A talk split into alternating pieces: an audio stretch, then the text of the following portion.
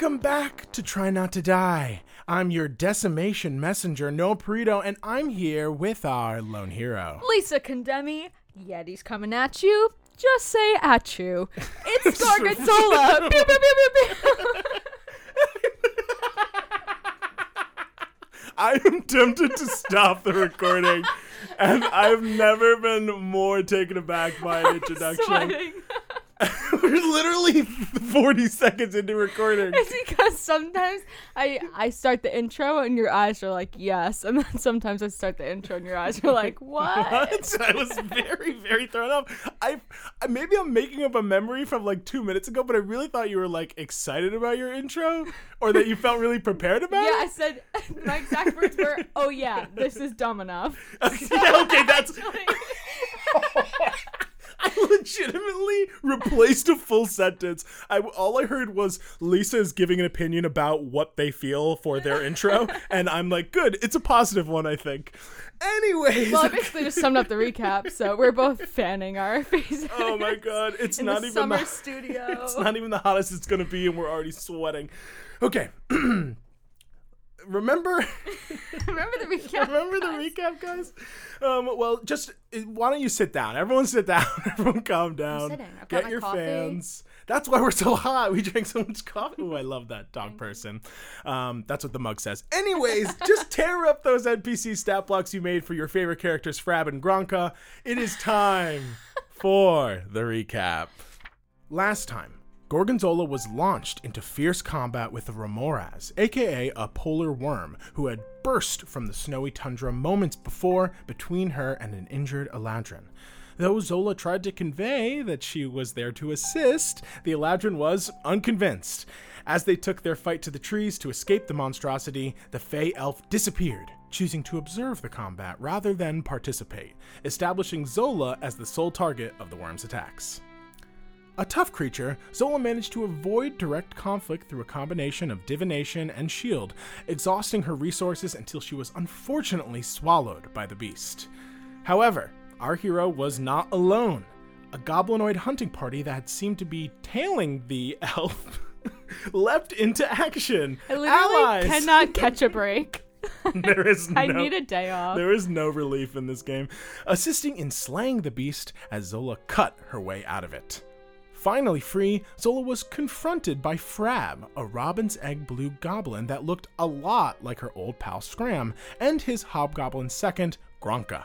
Despite her heritage, Frab was ready to kill her if it weren't for Gronka asserting that killing someone of orcish blood could cause problems with the orcs of their settlement, Affinage not au fromage, as we many had been confused about.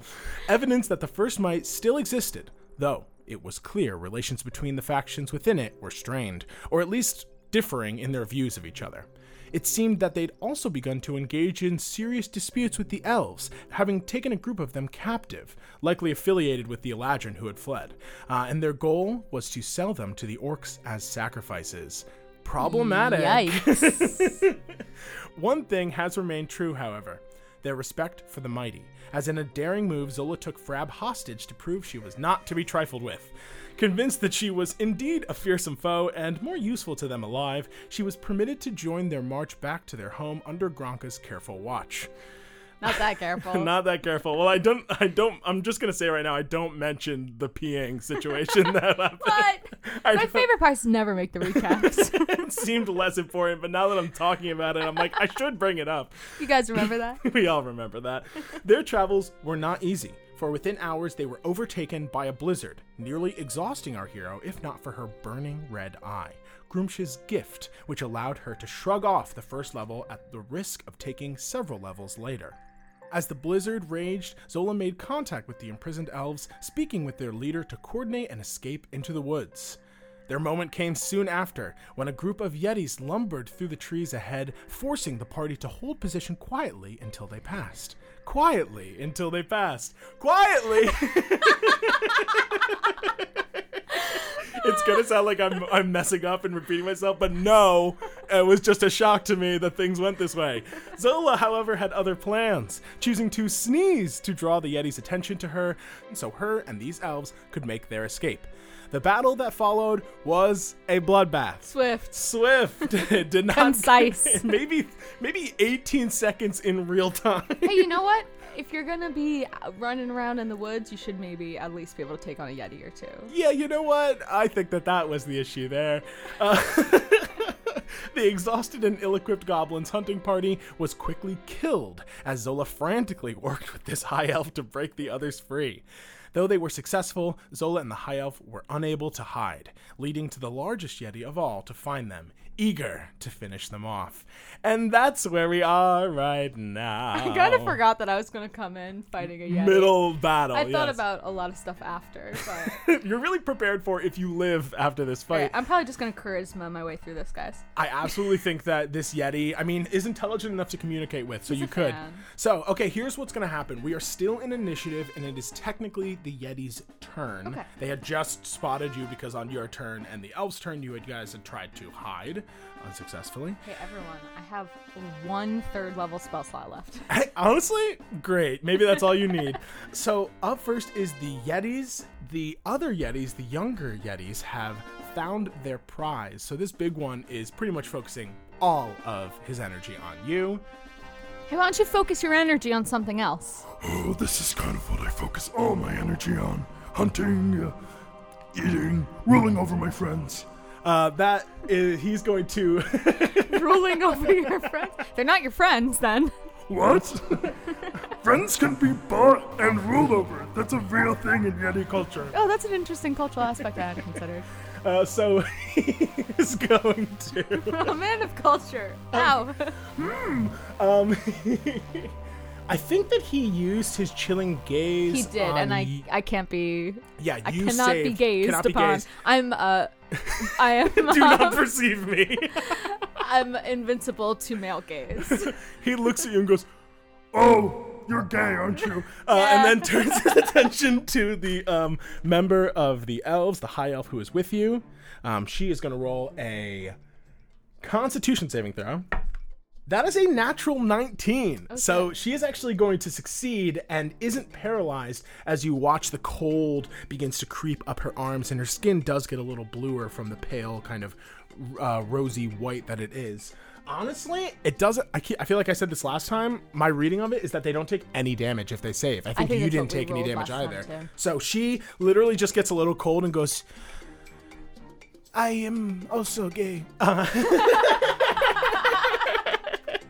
okay, it is now your turn, Zola. He, oh wait, I'm sorry. He, uh, that's actually not true. He makes two attacks. So Oh, okay, okay. he goes, Well, this isn't homophobic, but I am really hungry. um, so that's a natural 15 plus 11 to hit on you. So that's a 26 on you. yep, that's gonna hit. And then a 20 on this elf. So that is also going to hit.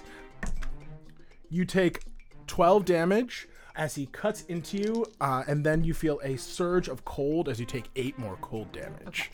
Um, and then he is going to attack. Can't we just help you hunt or something? I could help you take down like a deer or a worm. Absolutely don't need your help. Thank you, though. I appreciate it. Okay. That is, at least he's being very polite. Um, that is. I appreciate uh, the transparency. he takes she takes rather um that's 18 damage on the first attack um i'll tell you right now she had 78 hit points. She is down to uh 50 now. Um and then the cold damage I'm at 55. she takes an additional six cold damage. So she is currently at 44 hit points that is his turn as he literally like tries to gives you a chilling glare. Neither one of you is affected by it. And then he just takes his two paws and slashes down both of your chests at the same time kind of sending you stumbling back into the snow as your blood splatters and freezes instantaneously against it. That is now your turn. Okay, it's just really the one I'm going off against right now, right? The other two kind of followed correct in the woods. all of the other like young yetis i think there might have been i think there was either two or three of them they are at this point like several hundred feet north of you in the woods um, likely you think scavenging slash picking what they need off of the dead goblins they've managed to stop. Okay, and this elf is is she next to me? She is directly next to you. And I'll tell you also that it looks like your fellow elves, like the ones who you had saved, they are at least 35 feet away from where you guys are. Some of them you don't even see. Maybe they're hiding already or have moved into the trees. Others you just see like the movement of them frantically trying to find cover since none of them are armed. How big is this Yeti? Like, does it look like it can maneuver easily through trees? Is there maybe like a thicket of trees that I think if we could get to would be too like like it would have to use more movement to get all the way around it to come get you kind yeah, of thing. it's like something that we're small enough to kind of like get into that he would have a hard time like following us into. Give me a perception check. Okay. My dice aren't out. Unsheath thy dice. You're not ready for this Ready? duel. Dirty 20. Okay.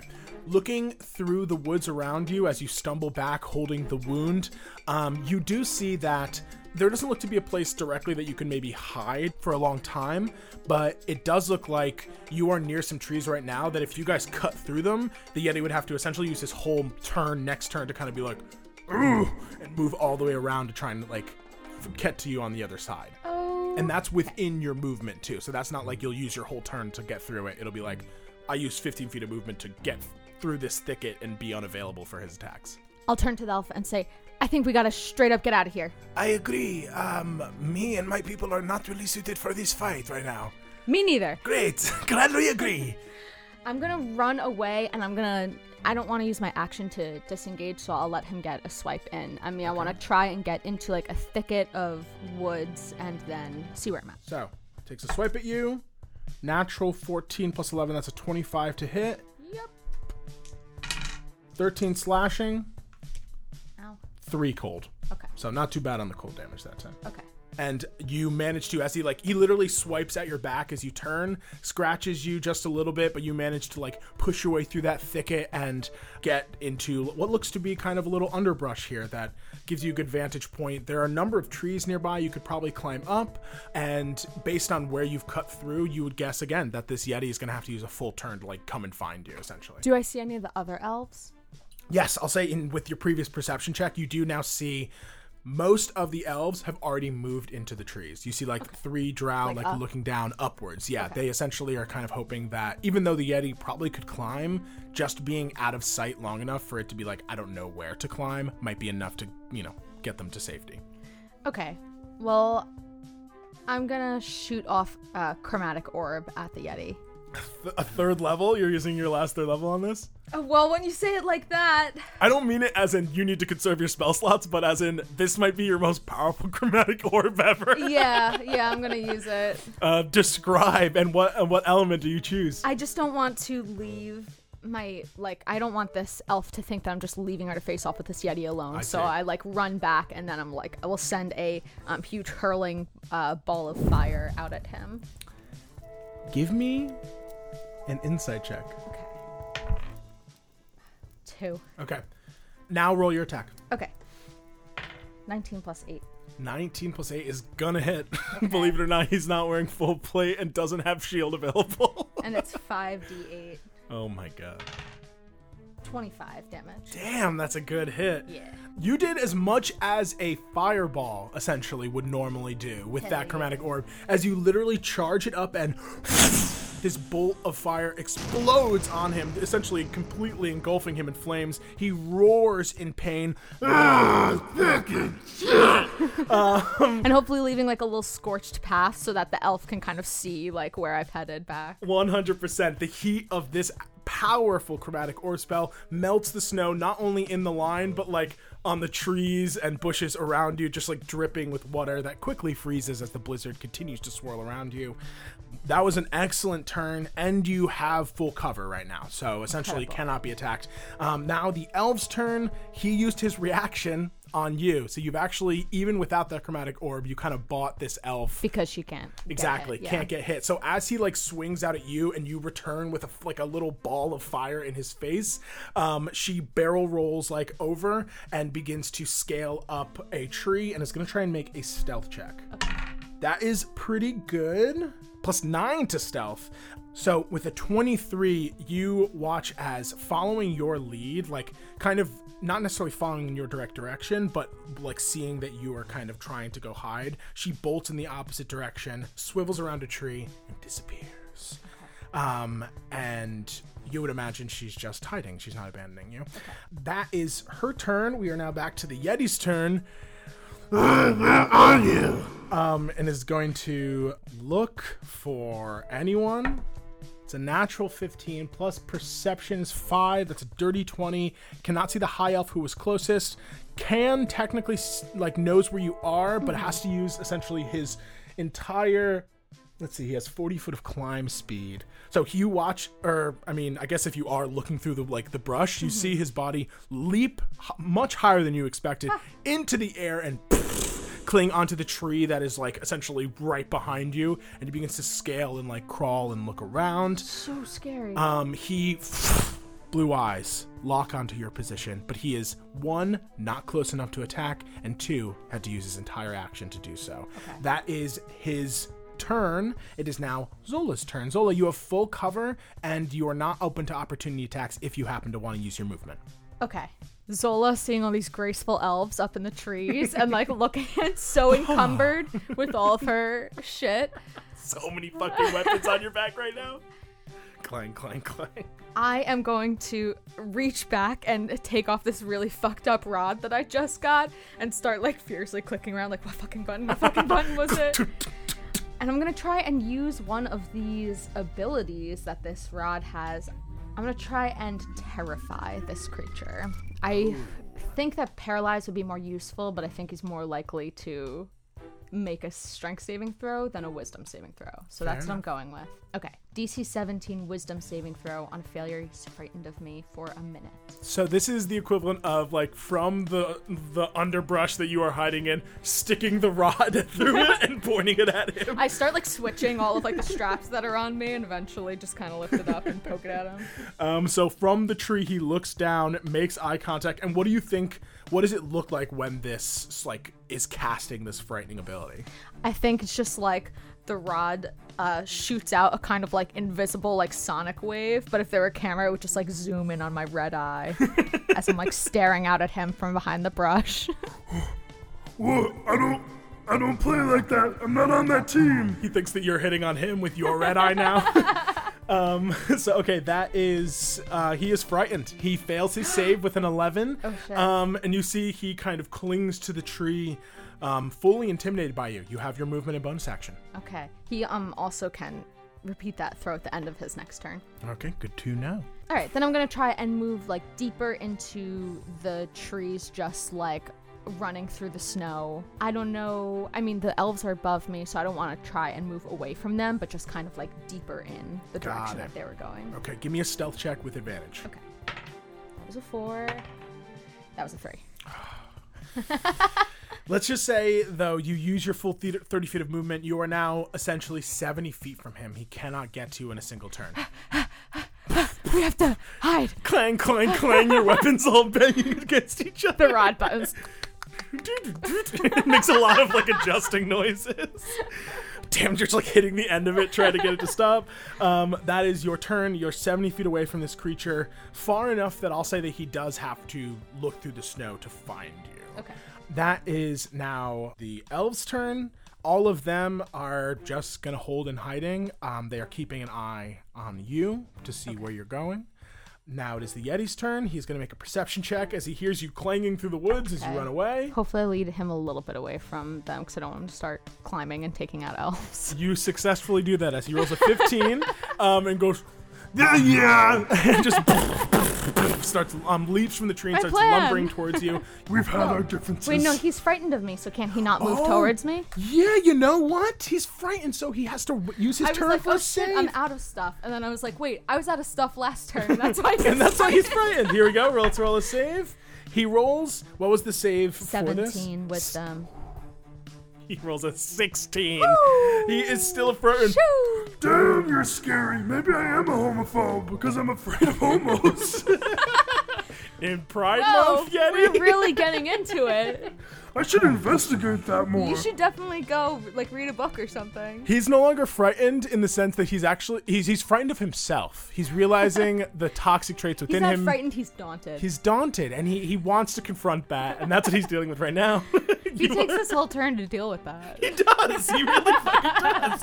He takes a turn to confront his his um, I guess toxic he's behaviors. to be fair, uh, just so that we aren't um, yelled at. He's just frightened of me. Yes, um, but I will tell you this: he looks around with his 15 perception check from before and cannot see anyone else. But you are 70 feet ahead. You are kind of obscured with all the trees, and he's frightened of you. So you actually can really do whatever you want with. A lo- I'll say this: if you roll like stealth I think rather than stealth, where you can kind of like see my red eye peering out at him through the bush as he's like, "Damn, you're scary." I will switch the rod to the flame tongue and kind of like wave it at him. Um, so that he has like uh, flashbacks of the chromatic orb that I hit him with, and say, "These elves are under my protection. There's easier things to hunt out there." Give me an intimidation check with advantage, and I'll tell you why after you roll this. Okay. Okay. First one is a 12. Second one's a 12. Okay. so I'm gonna roll. I'll roll a wisdom saving throw. Okay. I'll say the DC is 12. If he is actually, it technically his confidence is charisma, so I'll have him roll a charisma saving Okay. throw, um, which is actually probably worse for him. Let's see. Its intimidation is, is charisma too. So that makes Exactly. K- Kind of a battle of, of wills here. sense. charisma. battle of charisma. The two. By the way, you both have minus one to charisma. I do It's- have plus one of my intimidation rolls though, so that that helps. That does help That in this gave me scenario. the 12 instead of an 11. Okay. He does roll a 17. so that's a 16. I look so little. I, I sound really tiny to him. These elves are under my protection. What? He can't really hear you. That's honestly the issue. it's the it's the blizzard. Are Just like winds whipping around you. Um, I'll tell you right now because I promised I would, even though you didn't necessarily successfully intimidate him. Uh-huh. He has a fear of fire. All Yetis are afraid of fire and Oh. take disadvantage on when they get hit by attack with fire. Fire-related. So Okay. he Waving essentially. the, wa- waving the flame tongue was a good thought. It's just that I'm dog shit at rolling. you're, and you're really far away. it's like it's just you don't roll like high, and you're 70 I'm holding ahead. up a lighter to him. I'm over here. is kind of what you're doing. I'm doing airplane uh, waving motion. okay, okay. So now that is a, pre- a, a solid turn. Um, the elves again hold their action. I'm gonna run away. You- I turn away. Uh, that didn't work, so I'll just um, use my movement and get 30 more feet away, running through the woods. Briefly considers a braver option and then decides to bolt. You are now hundred feet away from this yeti. Um, and I'm going to tell you right now, even though you aren't trying to hide, give me a stealth check because you are far I'm enough hoping that like the snow and everything will kind of. it's there's literally a blizzard. Like he does have, I'll tell you this, he has advantage on perception checks in general, but like you are far now. 19. 19. Whew. Okay, back to the Yeti's turn because the elves are gonna just hold position. Okay, he gets to do redo the terrify save. Fails.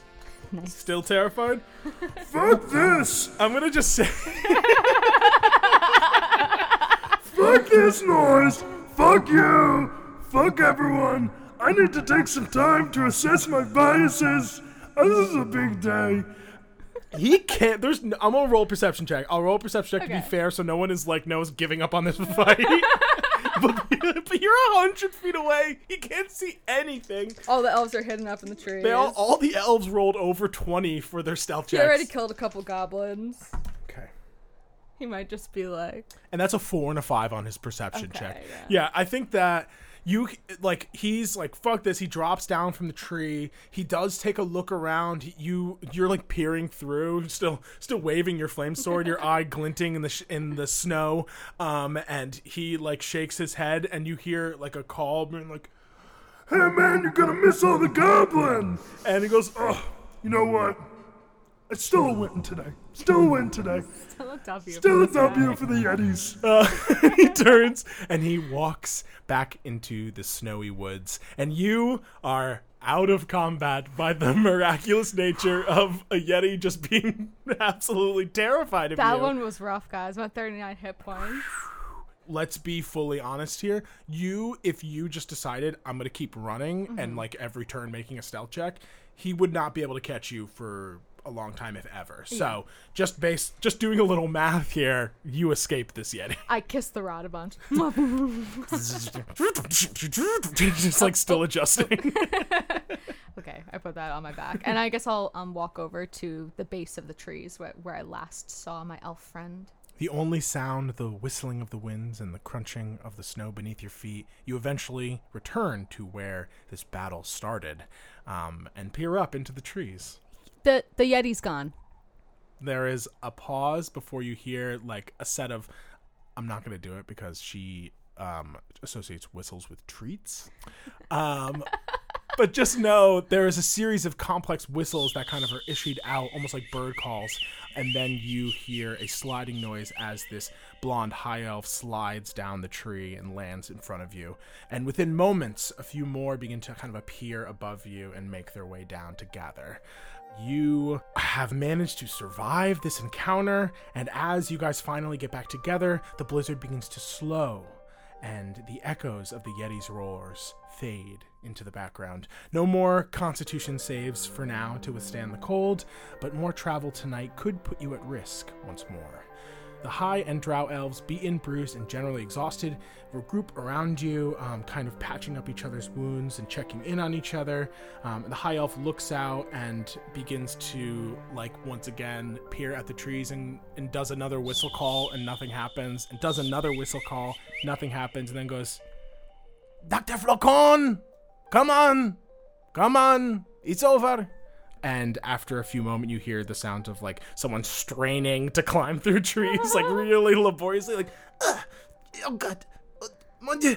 Uh, until finally, um, like, are like literally, it is like Mulan, how she's like hugging the pole kind of thing. This this poor Eladrin slowly slides down the tree and then falls on her back uh, and scrambles to get up.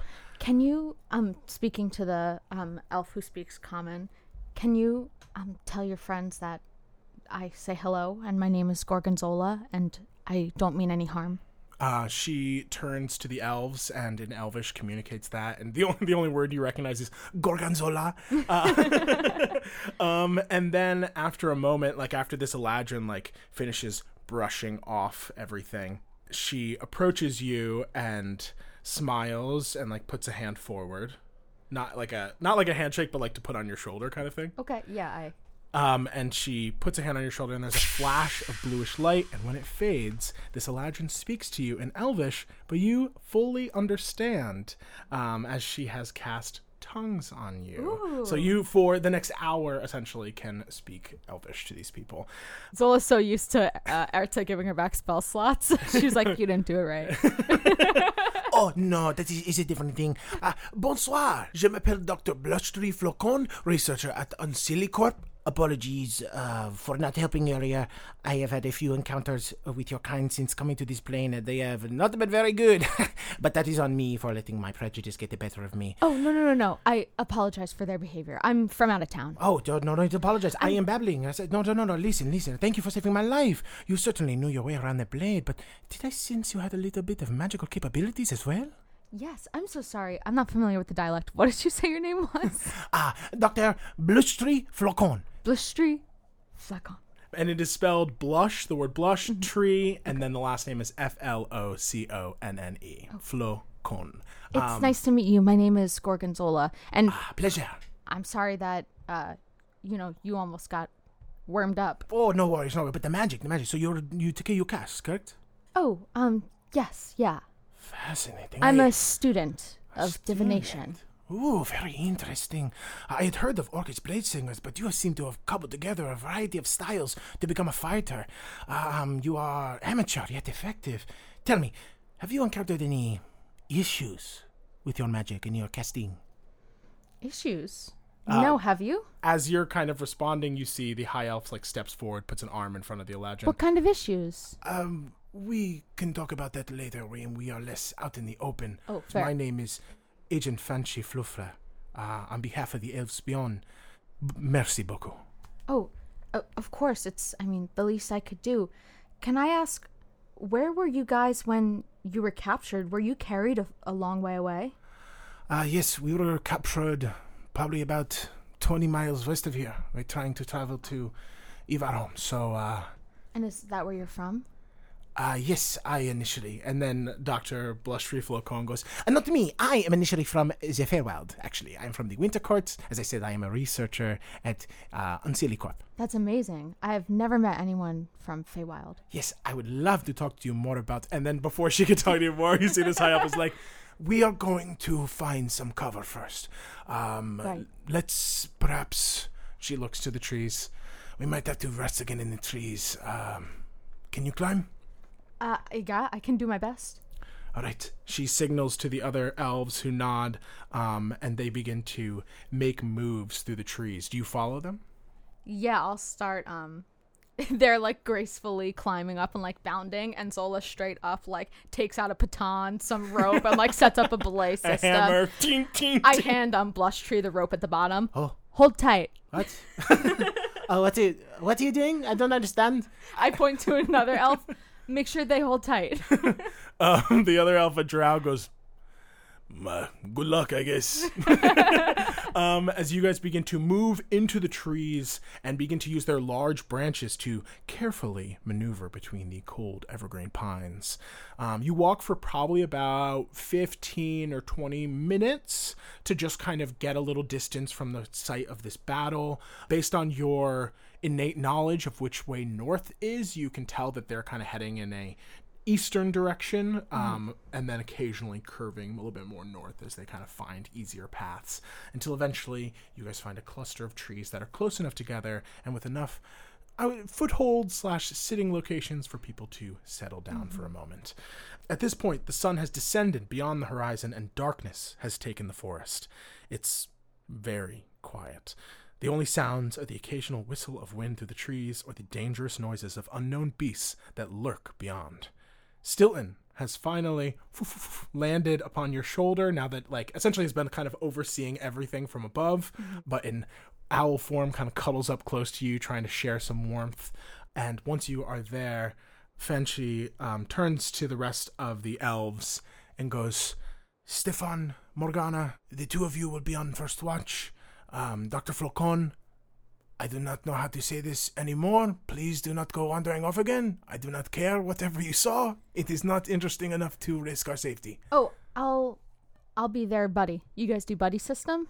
Oh, yes, the buddy system. And there's is there five right now? Well, there's technically eight of us, but honestly, Okay. I'm more than happy to be on my own if it means not buddying with. uh, and looks to the doctor and the doctor is by the way give me an insight check Okay. I think Zola's excited to have met an, an academic. ooh an intellectual Zola's like, "Have you? Um, could you maybe be my advisor because I'm Oh, yes. mine is kind of a crackpot." I am looking for some grad students. I'm 16.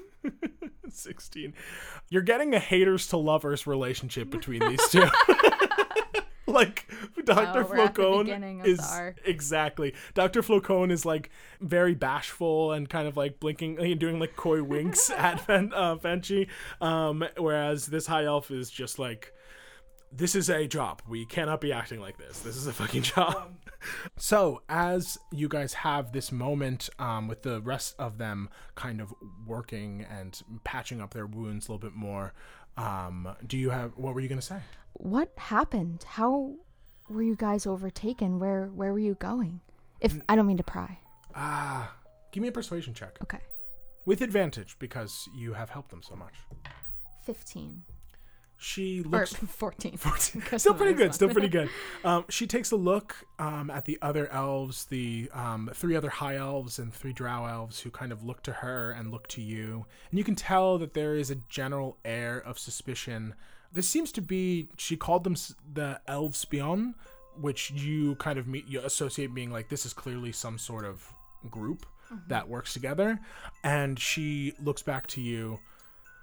We are trying to uh, escort Dr. Flocon to Ivaram so that she may be able to report the research she has been able to recover in her travels. Oh. Well, that sounds like a really important mission. I'm glad that I found you guys. We, uh, we were unfortunately caught off guard by the the the goblinoids because someone uh, and looks to Doctor Flocon, who is uh, looking into her book familiar and flipping the pages nonchalantly. Someone got a little too curious and uh, wandered off. But we are thankful that you have helped us get back on our way, and we plan on continuing our travels north. Right. How long is it gonna take you to get back there? I'm sorry I asked so many questions. I'm not really. I've never been up here before. No, it, it is okay. It, the least I can do to answer your questions since you saved us. Ah, she looks north into the dark forest, and you see a drow kind of looks over. Madame, based on our current position, it will add several extra days of travel if we truly wish to avoid the first might. More if we are operating without our mounts. Um, and then another high elf nods, and Fanchi goes, Oui, Stefan? And Stefan goes, We are also unarmed. If this half orc is to be trusted, they should not be the only one with the means to defend themselves. Oh. Yeah, sure. Um. You're carrying like ten things on A lot back. of weapons. Yes. No, I get how it's a. I had a bag and all the stuff was in a bag. I've been collecting stuff for a while. I lost the bag, so I know I look kind of fearsome. Um, sh- yeah, here. Why don't I just put all of this stuff out here, and then you know, none none of us has it right now. They all look to each other and um, I just kind of like hang up my like all my things have straps, so I just like hang it up on the tree branch The that's kind of like, like- next to me. So I'm just like la- I put my uh, hands behind my head and lounge back. Um, you finish doing that. The last one you hang up being the elves, um, kind of scimitar, and as it goes up, you see all of them stop, and their eyes go wide, and Fanchi rises from her branch and approaches it. L'ombre brilliant. Where did you get this? You know what it is? Oui, this is um, and blustery kind of pops up now, is like eyeing it excitedly. Legends say it was stolen from the first son of the Shadowshine family by the Chromatica. How did you acquire this? It's not cursed, is it? No, no, no, no. It's a blessed weapon. Oh, well, Very blessed. oh, then you guys should have it. You see that they all kind of exchange glances, and Fanchi looks to you. Are you sure? Again, I have so many, so many weapons on my back right now. But I actually, um, this was stolen from your people by a dragon, right? Well, there was one of the first sons of the Shadowshine family had um, gone on in, how do you say, scouting mission to see what the southern kingdoms were up to, and on their way back, were heading into some trouble with the dragonborn and kobolds that roam the mountains. Right, right. Oh, well, here. A dwarf stole it back. This a dwarf? That's hilarious. They usually hate us. Wow. This is a special dwarf. Merci. And she looks to you with. Before she was very thankful, but now she's looking at you the way that someone looks at their equal, someone looks at their peer. Um, she goes, So, you have had many questions for us. I would be wrong not to ask you, Right. what are you doing up here? If you are so far from home, what brings you north of the mountains, where, to be completely honest, is not a very welcoming environment? Right. I have a message to deliver to the First Might. I hope that you can understand that it's an important message, and so I don't think I should share it. I'm sorry. But I need to find them, and I need to tell them something. And then I guess my plans after that are kind of up in the air. you see Fanchi is looking at you, seems to be understanding and not going to press you on what you're saying, but definitely is obviously like you're withholding information. I work with a group that specializes in information. Um, and Dr. Flocon speaks up. Well, the information probably does not pertain to us because um, why would you not just kill us? You had the opportunity and also work with the goblins, so you're clearly not affiliated with the First Might already. So I think it's okay to to, to trust her. Yeah, the goblins were gonna kill me too, just so you know. Ah, yes, the goblins are uh, a bit psychotic. Are you saying? Was this your first run in with the First Might? I'm sorry to keep. no, the, the first might have been in the area for the past twenty or so years. So since they moved here, our kind has had many, many interactions with them. And is it usually the the goblins or the orcs too? It ranges. Could be gnolls, could be giants. They, they, we had heard great things about the kingdom of the first might, but a lot has changed since then. So I think that, uh, Right. I think that it's hard to speak to exactly the nature of things, but they send out hunting parties all the time. They do not, they are not native to here, so they must do what they can to survive. And I do not blame them, but part of that has become persecuting my kind, and we were here first. So, Yeah, that's messed up. Especially since, well, I mean, we were kind of kicked out of our place, so kind of weird to come to another place and then start kicking out those people. Ah, yes, a cycle of hatred and violence. Um, Dr. Flocon looking at her book. But enough about all of this. The magic. You said. You had some comments. The way you talked about it. Have you had any issues?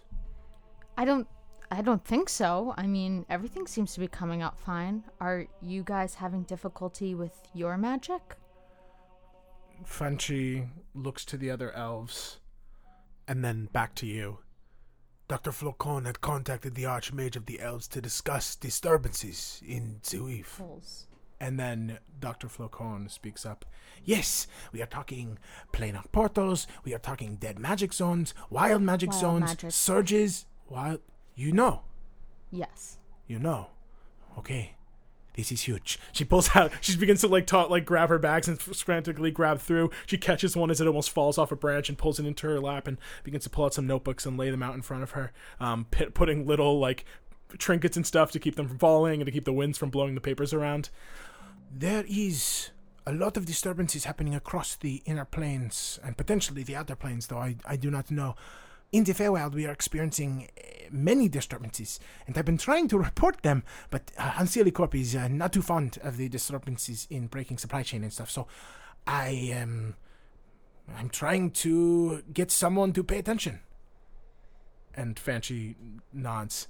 So we received her message and have been escorting her so that she can report her findings, her secret findings, by the way. Gives Dr. Flocon a nod, and Dr. Flocon goes, It's interesting. It is No, very nice to share. Okay, I have I have heard of this actually. The elves turn to you, and all focus comes in. Do you guys know who Mystra is? Silence. Several looks around the circle.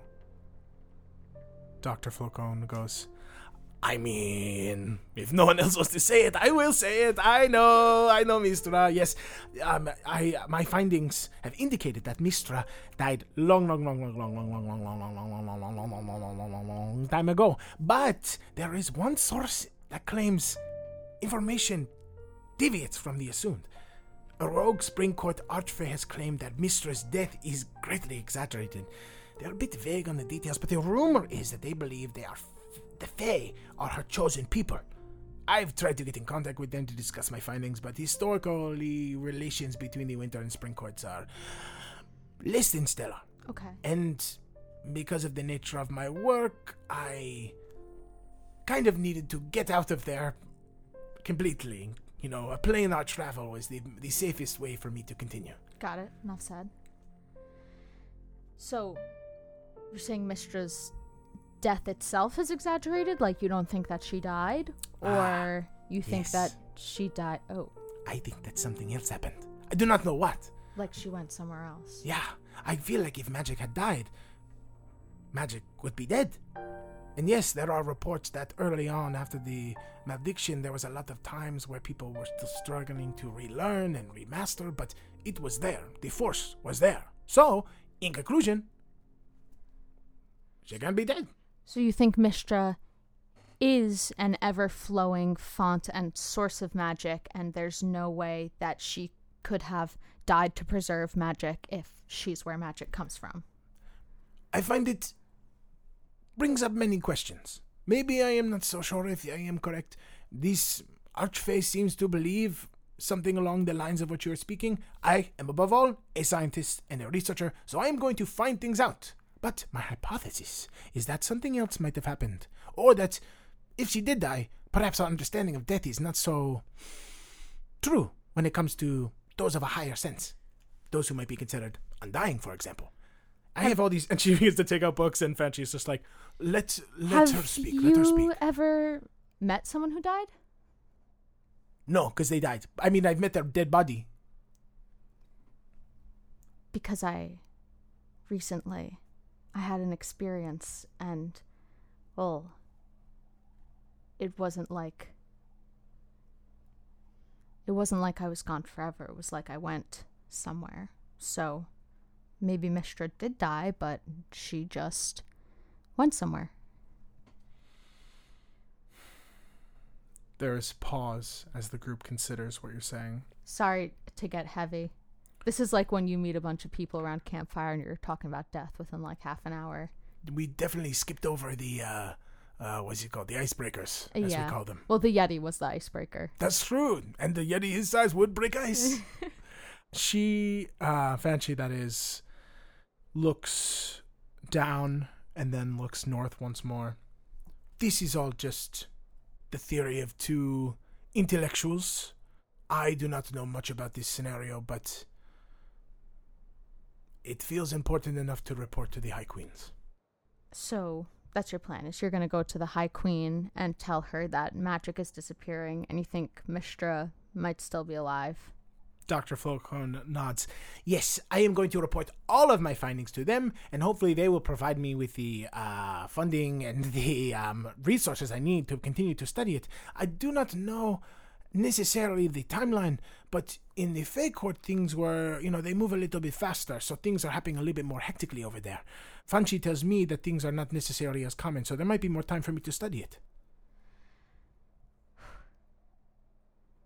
Wow. Can I come with you? To Ivarom? Yeah? I've never been. All of the elves and drow share looks. Or do you think they wouldn't let me in? Historically, uh, interactions between our kind and yours have not been very positive, but you did save our lives. I mean, we could we could give one of the High Queens that cool sword. Yeah, You returned the sword to us. I mean, that's. How old are you? 18. Okay, this informs a lot of my decision making. But if you don't want me to come, it's okay. I will just head towards Affinage and do my best there. But your research intrigues me, and I think my message might have more to do with you than I initially thought. So maybe it would help if I could supplement some of the information. Dr. Flocon looks overjoyed. Uh, Oh my goodness! It would be incredible to have some sort of secondary source on this. I, I, you know, for the longest time, I've pretty much been operating out of my own sort of, hon- honestly, a private time. That's kind of one of the reasons why I had to leave. I was kind of doing my own research on company time and trying to masquerade on company research. But I Solo's nodding. uh, so I, this would be very, very good for me. um, and she looks to Fanchi, who is, again, kind of taking in the idea that it's like, you did save them. You have returned their weapon. So, in terms of you being able to join them slash go to Ivarom, she seems to find that okay. She seems to find that acceptable. But I turn to the rest you are that, 18. that aren't Dr. Flacone and go, Dr. Flacone can be, you know, the um, academic side of this who says, you know, big words and gives a lot of data. And that can be a practical first-hand account of kind of what's going on with magic below the mountains. Give me a persuasion check with advantage. Hoping that seeming a little more straightforward and uh, briefly spoken, and Dr. Flacone will make them be like, yeah, actually, we should We do send need a someone else in translator there, for yeah. this. With You said- advantage. okay, so it's a persuasion? Yes. Okay. Nine. You see, Dr. Flacone is eagerly nodding, and the rest of the group does kind of see the benefits of potentially having someone who is going to be a little bit more grounded. But Fanchi puts a hand up. Not only because you have a message for the First Might that they would not get, I am worried about traveling with someone so young.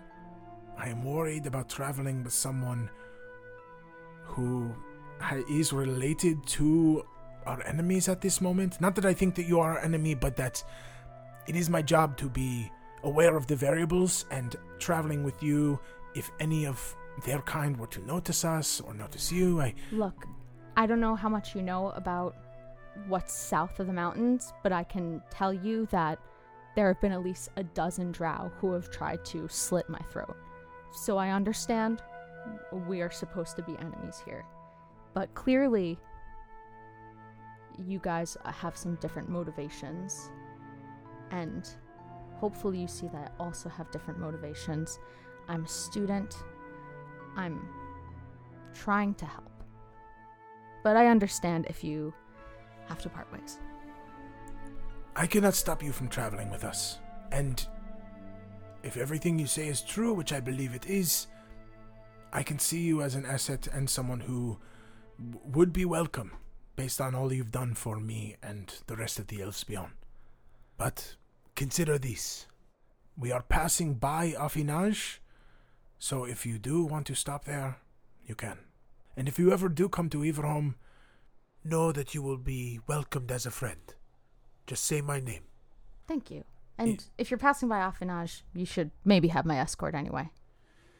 Yes, I think that that would be the fastest way. And Morgana, the one who had mentioned that essentially it's like this is going to take us at least a week if we even just if we go near Affinage, it'll take us more if we avoid it, and it'll take us even more just because we don't have our mounts anymore. Mm-hmm. She nods and goes, Well, couldn't hurt. So Banshee turns back to you. I have my doubts, but I will not stop you from traveling with us. If Thank you. you want to stay until Ivarom, you are welcome to, and you can try to make your case to the courts. I will do my best to vouch for you. I appreciate that. In the meantime, I guess I'll just be Bliss Tree's buddy. We should probably rest for the evening. Um, we, my kind, only needs four hours. Ah, Mm. and we would like to. That was honestly, if if I didn't want to make it about that, like a physical thing, but you do need longer sleep than us, I assume, which is why I'm hesitant, because I don't want you to be exhausted. I don't want you to get hurt, because you couldn't be rested, Right. and we do need to. And she looks at the rest of the elves. Keep moving. Okay, well, you rest for four hours, wake up, keep going, take my familiar Stilton with you. I will rest for eight hours. When I rise, I will have Stilton fly back to me and I will follow your path, catch up with you at sunset. Does that seem like an okay plan? That is a brilliant plan. She is so smart. You don't want her traveling with us.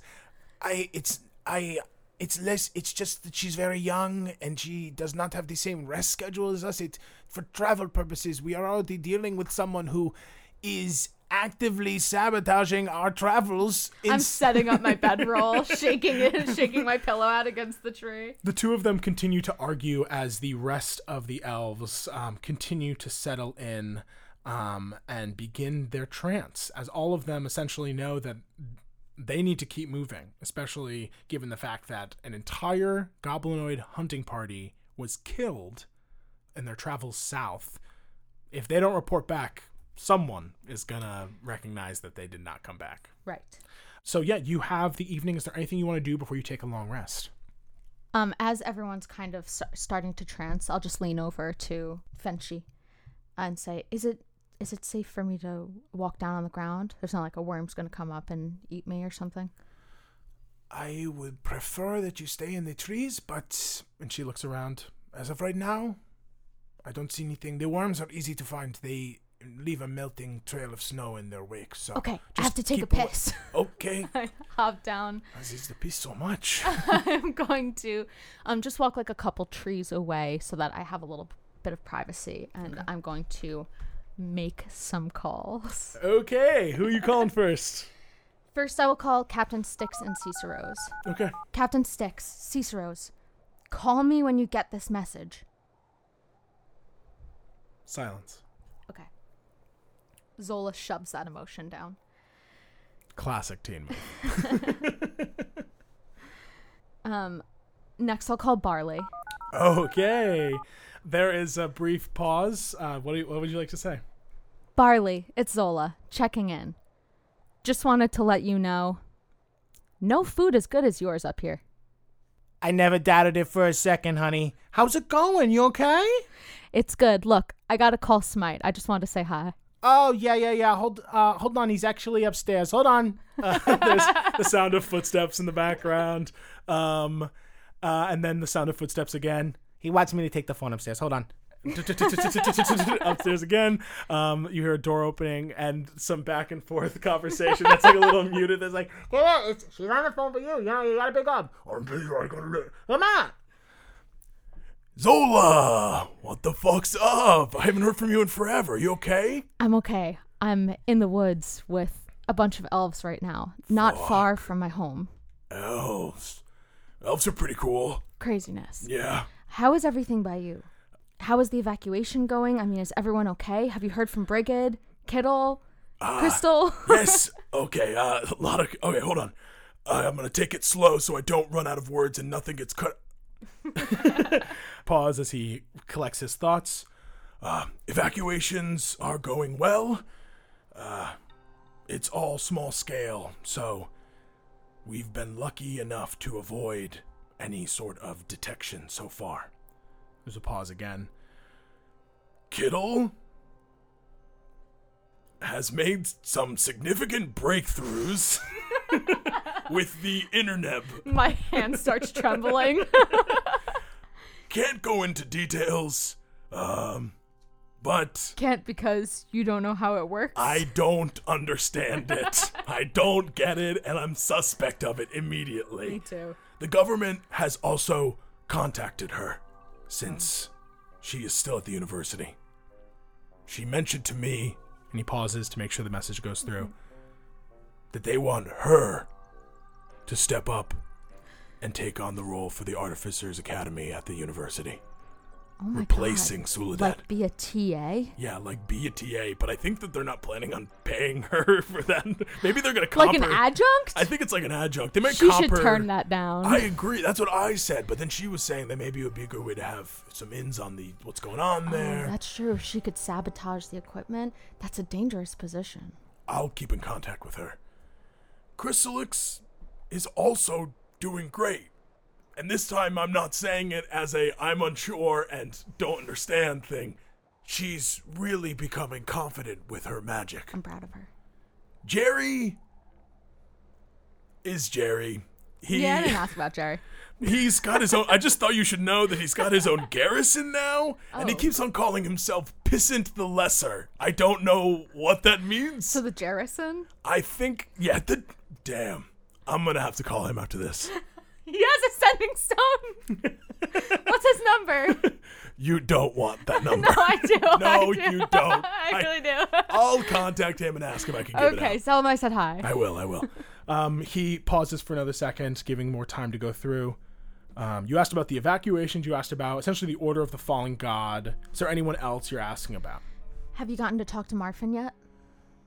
Marfin is no longer available. Flay has shut down his store and seems to be sending people in to investigate for him. Is I mean, have you have you seen him? Have you, he's not I've made no contact. okay. I talked to him on the phone a little bit ago. How long? Uh, can I do planar math in my head? Planar math in your head. Because I talked to him while I was in the plane of fire. Technically, it would have just been. It Like would a have essentially two, two- yeah, a day or two days ago. Like uh, a day or two ago. He I mean, he sounded worried about me, but he was alive. Well, that's good news. Um, he's been relatively, and I don't mean this as a criticism, unhelpful because he has been away for so long. Right. Okay. Well, I'll keep an eye out. There's so much I've learned that I have to tell you. Maybe too much for a sending stone call, but I'm safe. And I let the call end, and then. And I think I'm gonna get to my mom soon. Happy to hear it. You deserve closure. And I'll take care of everything down here. Things are going pretty well with the evacuations, and in the Veridantes, we're making some progress with the Zuhat Zandaria about trying to get people to be more accepting of the refugees. I know you have a lot on your plate, but I wanted to see if I could get you to complete an errand. One last job. Kind of like One Last Job Part 2. Thank God. I hope they never actually end. Like the Fast and Furious plays that come out every year. I love those. They keep making more. They're just in a different part of Emeralia every time, Every and, but it's the same car noises. Same car noises. Same carriage noises. Same carriage noises. They sometimes will add things to like other vehicles, but it's always the same thing over and over again. But I love it. But I love it. Okay. Do you remember the library? Of course. There was a book there. I have a lot of clues that aren't quite connecting. And I think there's something I missed. Okay. There's a book in the Leoniel Mage's library called The Gem Undying. I think it might be what Limburger's in. Shit. Um. So this was in that secret library that you went in. Right, the one at the university. Okay. And uh, I totally know how to get to it. But just in case Kittle doesn't, how did you get into it? Right, I I take the time. I go through the puzzle a little bit. Okay, Um, he- I tell him he- about the spells and stuff and where it is in the and where it is in the library. I rolled a seven on his intelligence check. Okay, yeah, yeah, yeah. I'm sure Kittle will figure it out. Okay. And now that you've explained it, I feel like I can also explain it to Kittle. I think Kittle can solve a puzzle, so She's. I feel like the internet is just one big puzzle. she's So smart. Um, speaking of Limburger, I lost him and the shard. There is a long pause um, in which nothing happens. And now is where you say something supportive to me. I. Using I statements is important. Brigid taught me. You said that part over the phone, and I think you didn't mean to. Shit, I gotta learn not to press the button. Starting over. I am glad the shard is gone. what? No. You That's not supportive? It's it smelled bad. Man, Okay. it smelled bad. What do you want me to say? All right. Thanks for your support. Okay, listen. Are you okay? Kind of. Yes. Do you know where it went? The astral sea. There's a, you still a hand on the button. Still, you hear some mutter of like, Fuck, fucking fuck. Okay, But I do know how to get there. great. You just have to die. You know, So that's where I'm at. okay. Oh, hold on. Hold on. there's another long pause. Don't do that. Too late. Oh my god. And I made a deal with a god. Zola! oh, You hear a call from. Is everything okay up there? no! Honestly, no, Barley. Okay. What was the deal? I promised Gruumsh that I would help him basically link up with Limburger and the Shard Cool. and then pave his way, you know, to um, commandeer the world when he comes down to Emeralia. Good. But I think I can find a loophole. I'm gonna have Marfin take a look at the contract. Yeah, that would maybe be good. Anybody who's smarter than me should take a look at that contract. Well, I just wanted to fill you in. Zola, are are you okay? Like for real now? Don't answer it with the first way you answered it, which was like fine, I guess. Things have been kind of crazy, but also everything's becoming a lot clearer to me. I think I'm starting to figure out what's going on, and I just I just gotta find my mom, man. I'll see if I can get in contact with Marfin. I'll see what I can learn about the Astral Sea. I'm kind of thinking, or at least hoping, you don't have to die to get there, but I will. No, I'm sure you. that there's a different door. But try and find that book, The Gem Undying. Okay. I I need to know more about Nula, the Void Maker, that gem, where it comes from, and anything you can find about Gangren, the dragon. Okay. I will contact Kittle and we can plan another university heist. Be safe. Maybe Marfin can. I don't know. Well, I can contact him by my speaking phone, so maybe I can get him to draw Flay's eyes to him for an afternoon or something while you guys go. I promise you that her eyes are already drawn on him. Fair. So I, I will, I'll do my best to recover. And you see he's kind of transitioning into that like uh his his badass land scorcher like code language. Uh, I'll, uh, I'll see if I can gather that intel. Um, and then I will report back. Okay, comms are open. Uh, Great.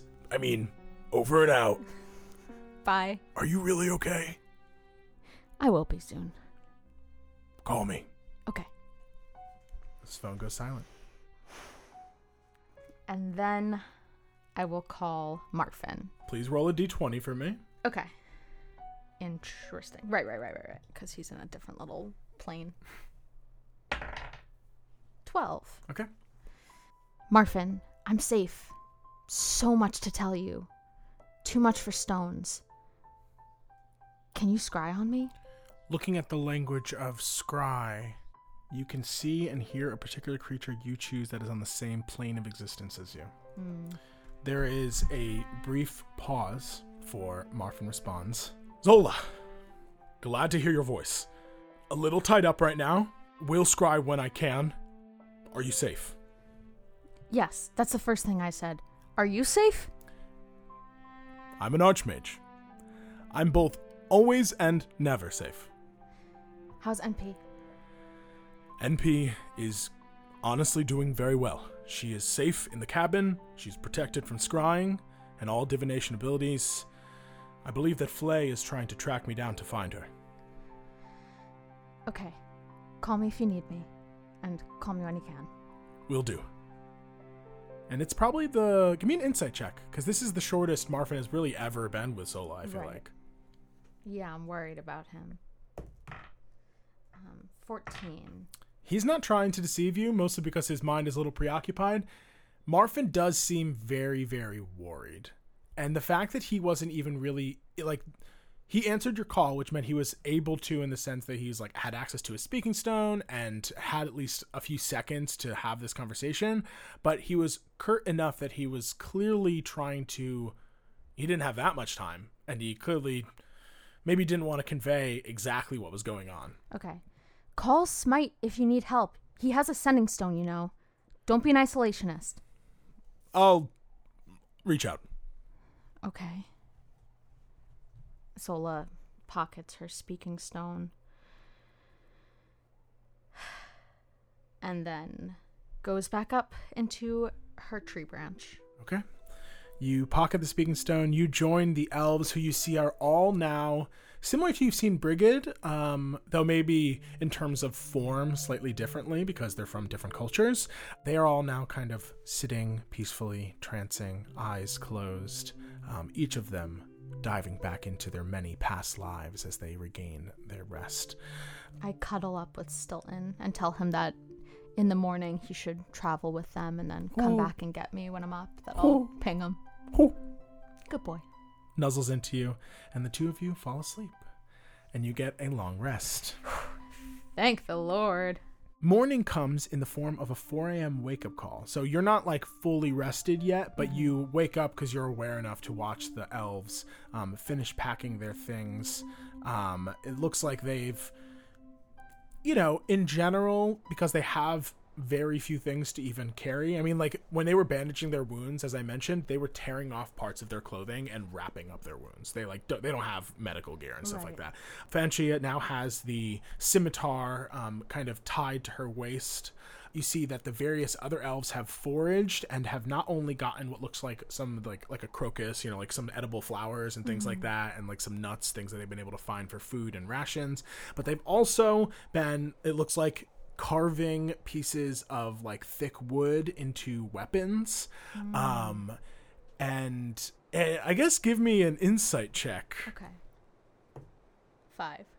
I mean, I guess it's just surprising that th- these folks are so like tenacious survivalists. You never clocked elves as being like I mean, Brigid certainly, but Brigid is a wood elf. You know, she lives in the jungles. You expect her to be very like crafty and like survivalist. But these elves are all dressed, if not for the fact that they are clearly like their outfits are kind of ruined from being captured. They're all dressed like warriors and not like rangers. So it's a little surprising to watch them be so efficient in nature. But they pack up their things, and you see Fanchi notices that you are awake. Ah, I you're still resting. I'm gonna keep sleeping for a little bit, but take You're going to make me yawn. sorry, take the rod too. Uh, just leave me the sword.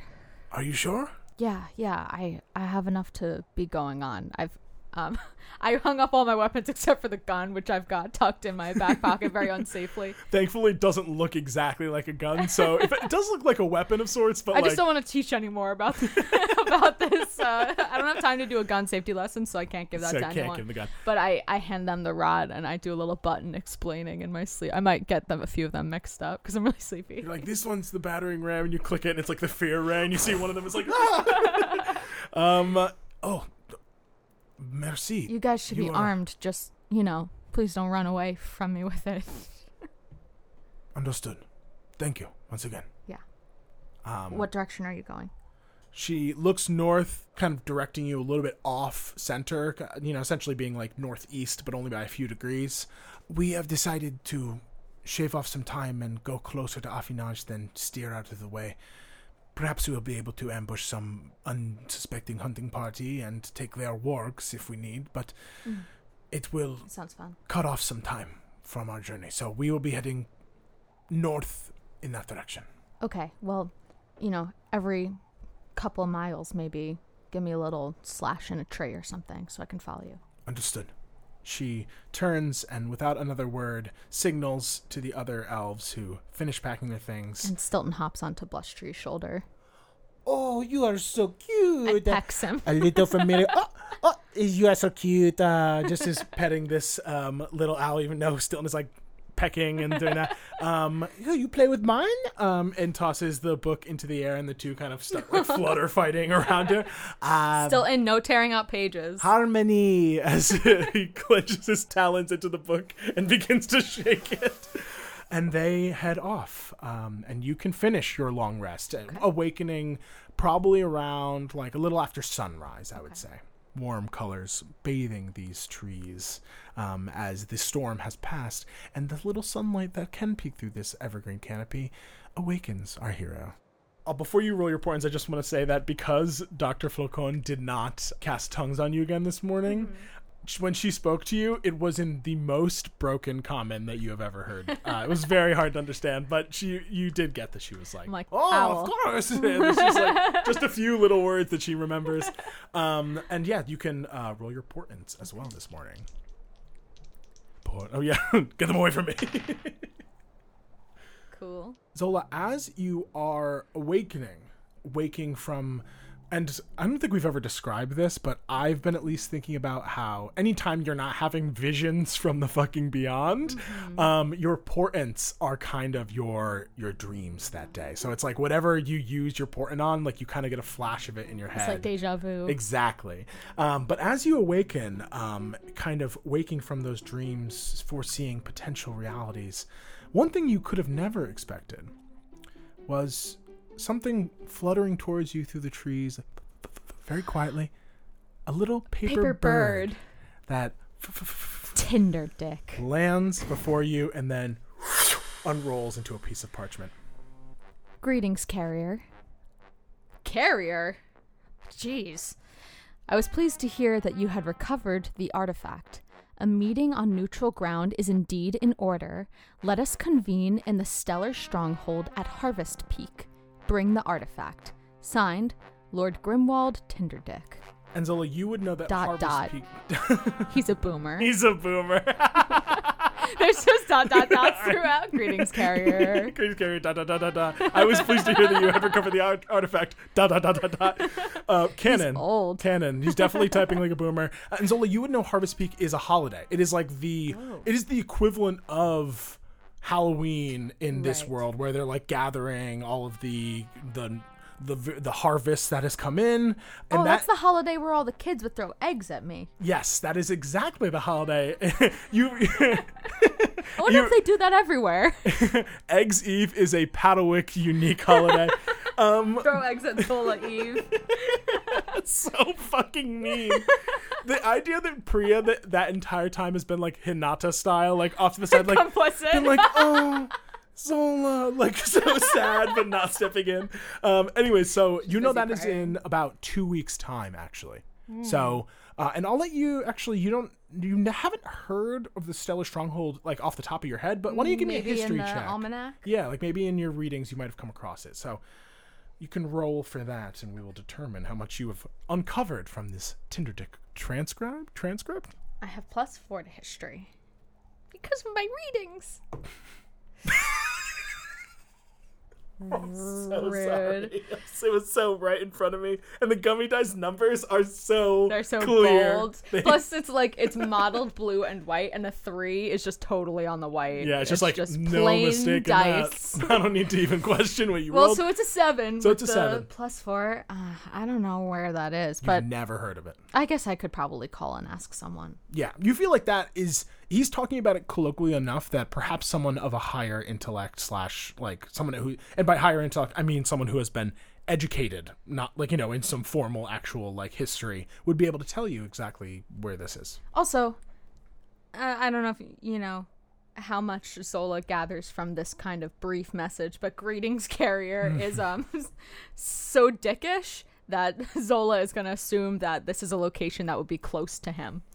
He is certainly the way he has written this is certainly taking the It's like I very confident tone and then changing it to be like, "Oh yes, thank you for doing that for me. Yes, you are." You can bring it. Yeah, here." yeah. So I'm going to assume that it's like next door to his house.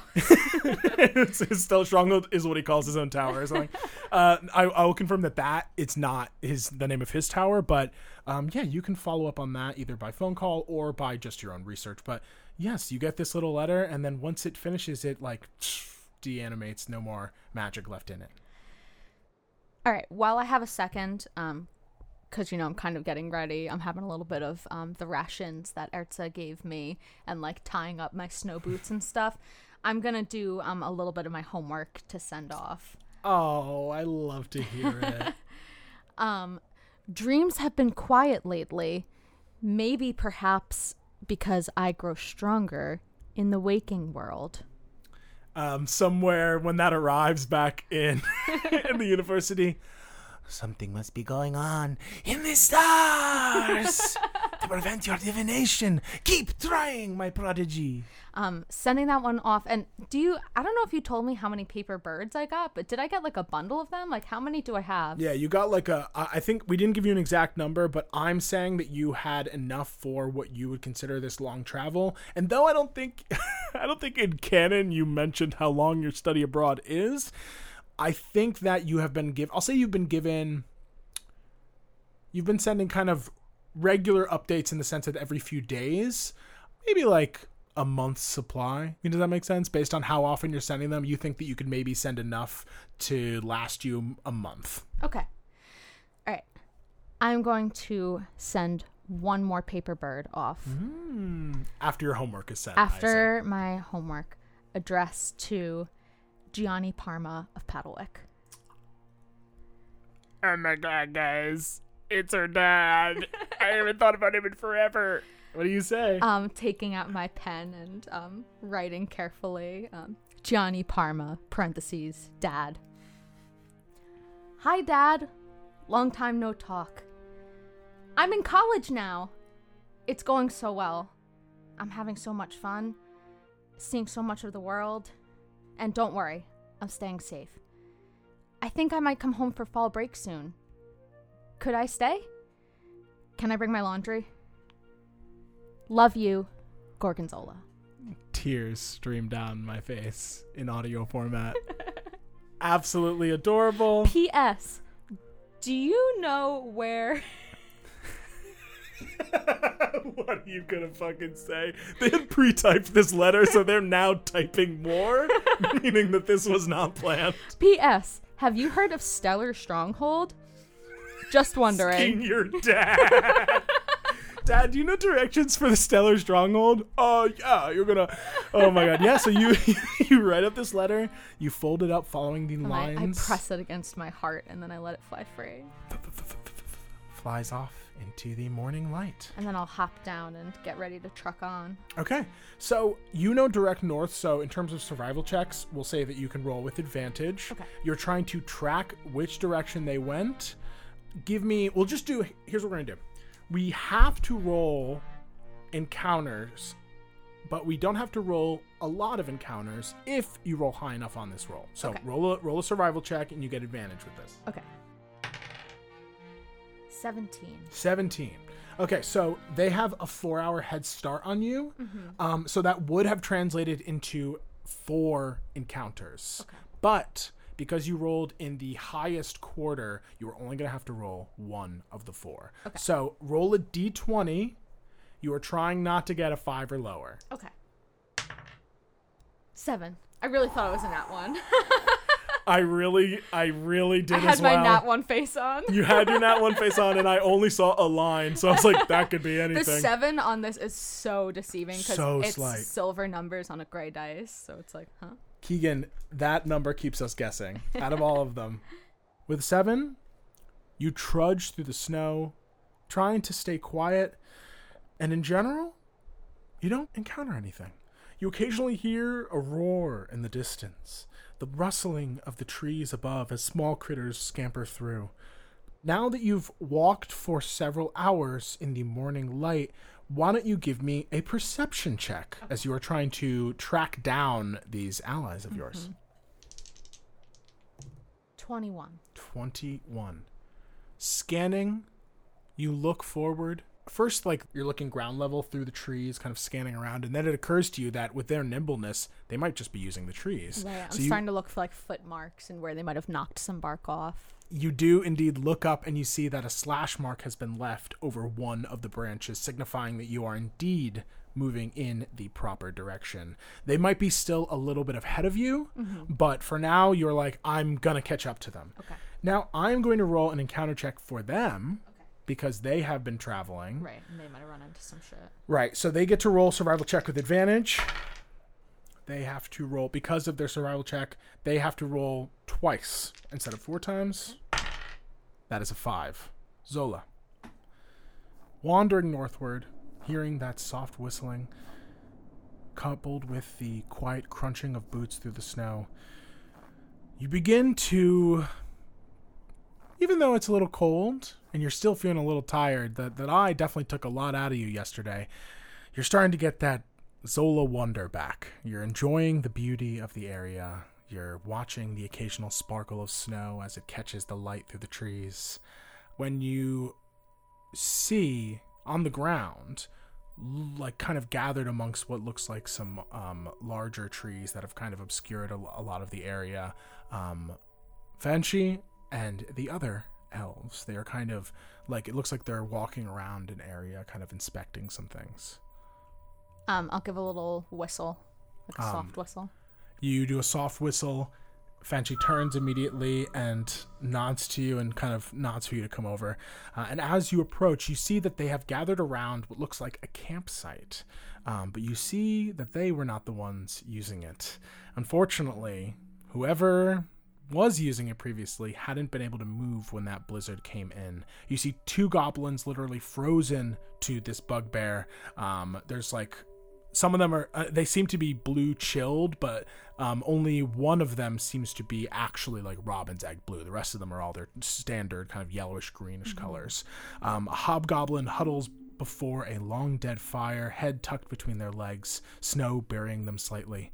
A few other iced corpses are found quickly as you survey the scene half buried in the snow. It looks like either the hunting party from before or another hunting party was caught out in the conditions. And whatever mounts they may have had have either escaped or been eaten. We should take their weapons and supplies and move along. Frenchie nods. Wait. Then signals to some of the others and you watch as as they are definitely stripping these people of like whatever useful items they find essentially now equipping the rest of your party now they are all able to defend themselves officially even though they all had like sticks and stuff. For mechanically speaking, those would break on like a second attack. Um, you see that they manage to gather a number of supplies that will help on their journey, and then they take the time to bury these individuals. Not in very deep graves or anything, but the Elfspion work together combined with um like they con- like they nod to Blustry who's like using cantrips to help like clear places and like move some earth and stuff like that. And they take the time to bury these goblins. And then once they finish, they like nod to Fanchi and Fanchi nods solemnly and goes, It is dangerous to leave dead out in the forest. Why? Because something will come along and eat it Give me a perception check. on sight or This is based on hearing, actually. Okay. 18. what was that? Mm-hmm. Was that one of you? Fanchi looks around. What? I didn't hear anything. Someone giggling. Her eyes widen.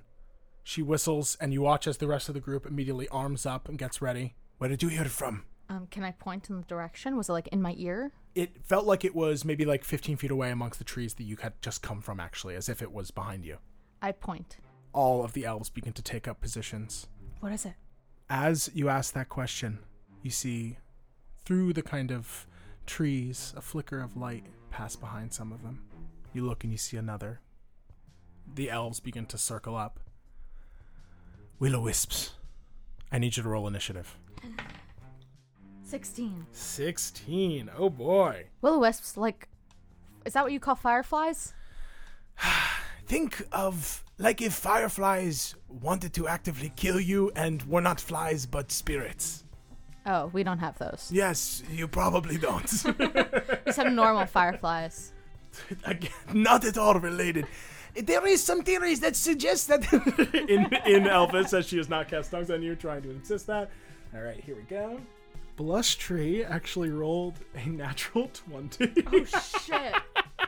Blush Tree just like loves willow wisps and like immediately was like, it must be them. this is beautiful. uh, takes out her notebook. Um, next up will be actually Yuzola and then the rest of the Elfspion led by Fenchi. So Anyone got uh, uh, anything useful against them in particular? Dr. Flocon runs over to you and goes, says something very, very excitedly, uh, and puts a hand out um, to touch you again. Yes, please. Always ask for consent.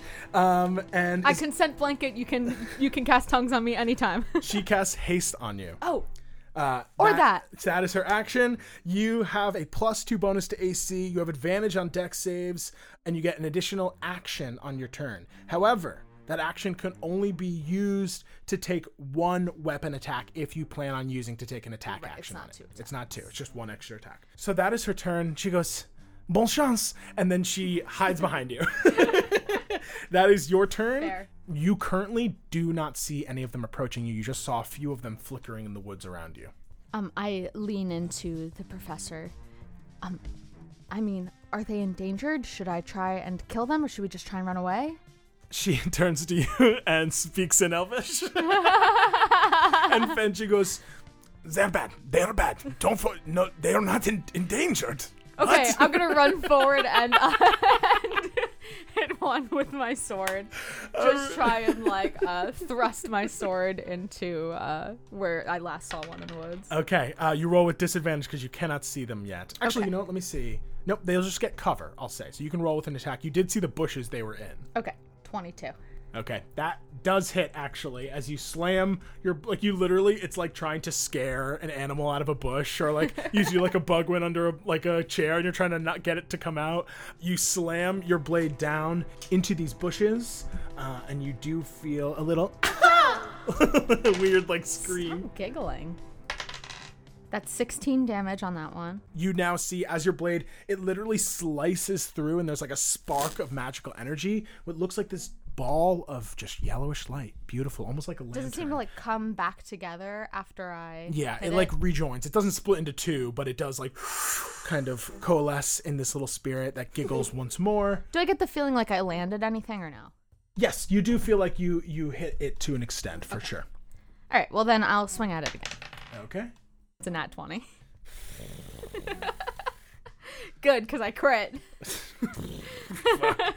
Um, yeah, because it had it had cover, but now it no, you cut through the cover and you can see it. 25 damage. There is a, and then it disappears as you destroy this will o wisp. You have an additional attack slash a- uh, action on your turn. Uh, just looking uh, over at Fenshi. Is this our direction? Fenchi looks back to you because she is now like looking at her other people.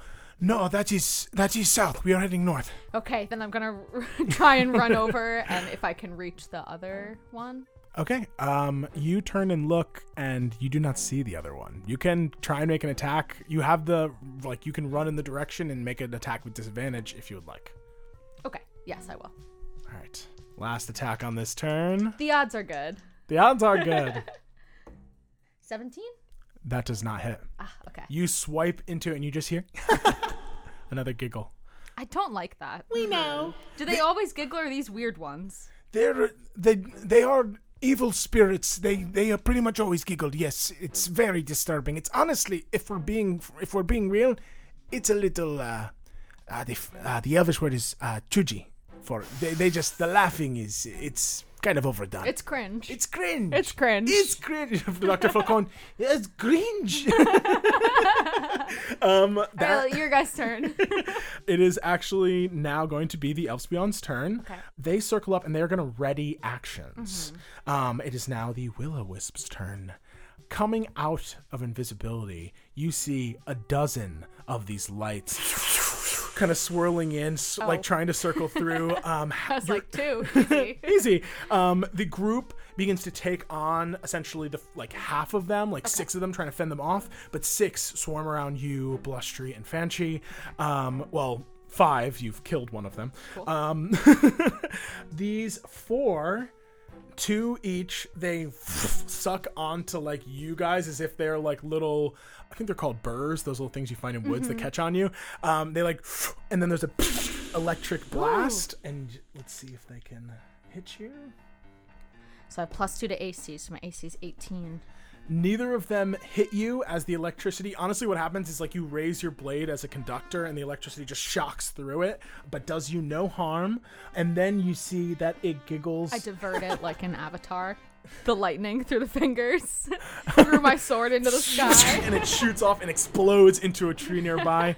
Um, everyone looks at you and is like, Absolutely epic. Fucking sick. I hope there were no squirrels in that tree. You guys have squirrels? They are sacred. "Rest in peace to that squirrel." You see a squirrel like like what if you've ever seen a squirrel on a power line that gets electrocuted, like fully frozen in place. Um, that is its turn. They these two are still visible. Um, the other ones are going to attack Fenchi and Blustery. That is going to be one hit on her On Fenchi. on Fenchi. She takes nine lightning damage, putting her at 69 HP. And then two are going to attack Blustery. Both of those would hit, but she's going to cast Shield to block one of them. As she throws up an arcane barrier, one of the ele- like literally scatters against it and kind of disappears, um, and then like floats above her. As the other one, the shield comes down, and the other one hurtles into her chest and is going to hit her for seven damage, and now she has to roll a DC 10 con save, or she will drop haste. Oh no. Yes, and then you will lose a turn because mm-hmm. unfortunately haste is be like that. She rolls a natural 18, no Nice. problem. She holds the spell as the electricity courses through her, and you hear her swearing in Elvish. Nice. That is the their turn. It is now going to be back to the top. Blustery's turn. She is going to just cast. She's going to cast magic missile and just hit the one that is attacking her. Also, all of those elves were holding actions, right? Do they are they going to use it now that They essentially, when yeah. the Will-O-Wisp came into um, range, they started attacking. Gotcha, okay. So I'll actually, you know what? That is a good point though for Fanchi and Blustery. I'll say that they can use their, or rather not Blustery, but Fanchi. I'll say that she can use her action to attack the one that came near her. That she does. She does indeed hit, and an ally is within flanking position. That is you, assuming you count her as an ally. I flank? Um, and so she's gonna get sneak attack. Nice. Yes, 18 sneak attack damage plus the damage from the scimitar, which is an additional. Not that great, but good enough.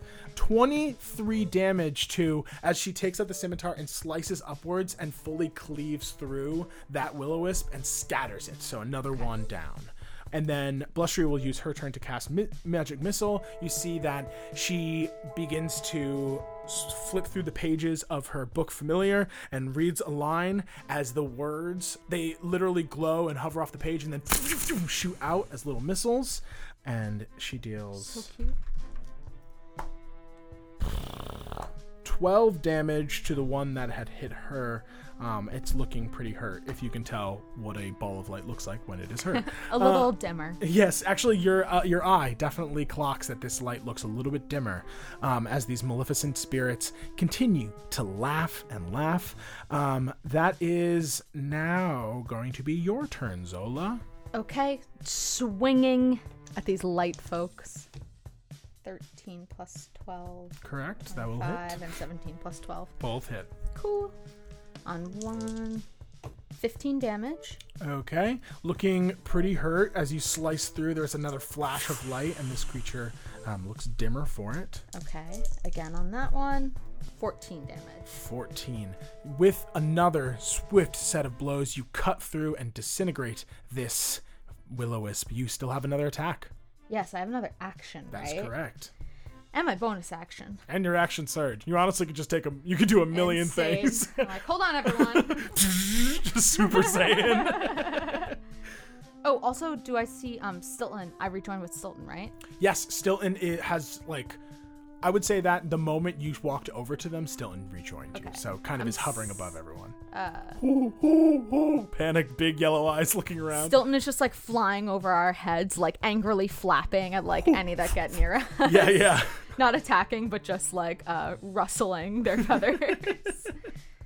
you know, I'll just take another attack. I think that's where I'm best used right now. I don't want to run away from these light wimps. The one in front of Fanchi does look hurt, so if you take a swing, you might be able to finish it off for her. 23. 23, that will hit. So satisfying to add plus 12 to everything. 17 damage. You finish off another one of these willows as it bursts into light. Uh, Blustery looks at you and goes, Oh, merci. uh, and um, begins to flip open the pages and continue to focus on haste. How do you say you're welcome? Darien. Derriere. I, it's that means something else, but uh, we'll talk about it. Uh, that is your turn. It is now the Elves Beyond. Um, you see that a number of these will wisps have begun to focus around one of the more injured high elves, the one you recognize to be Morgana.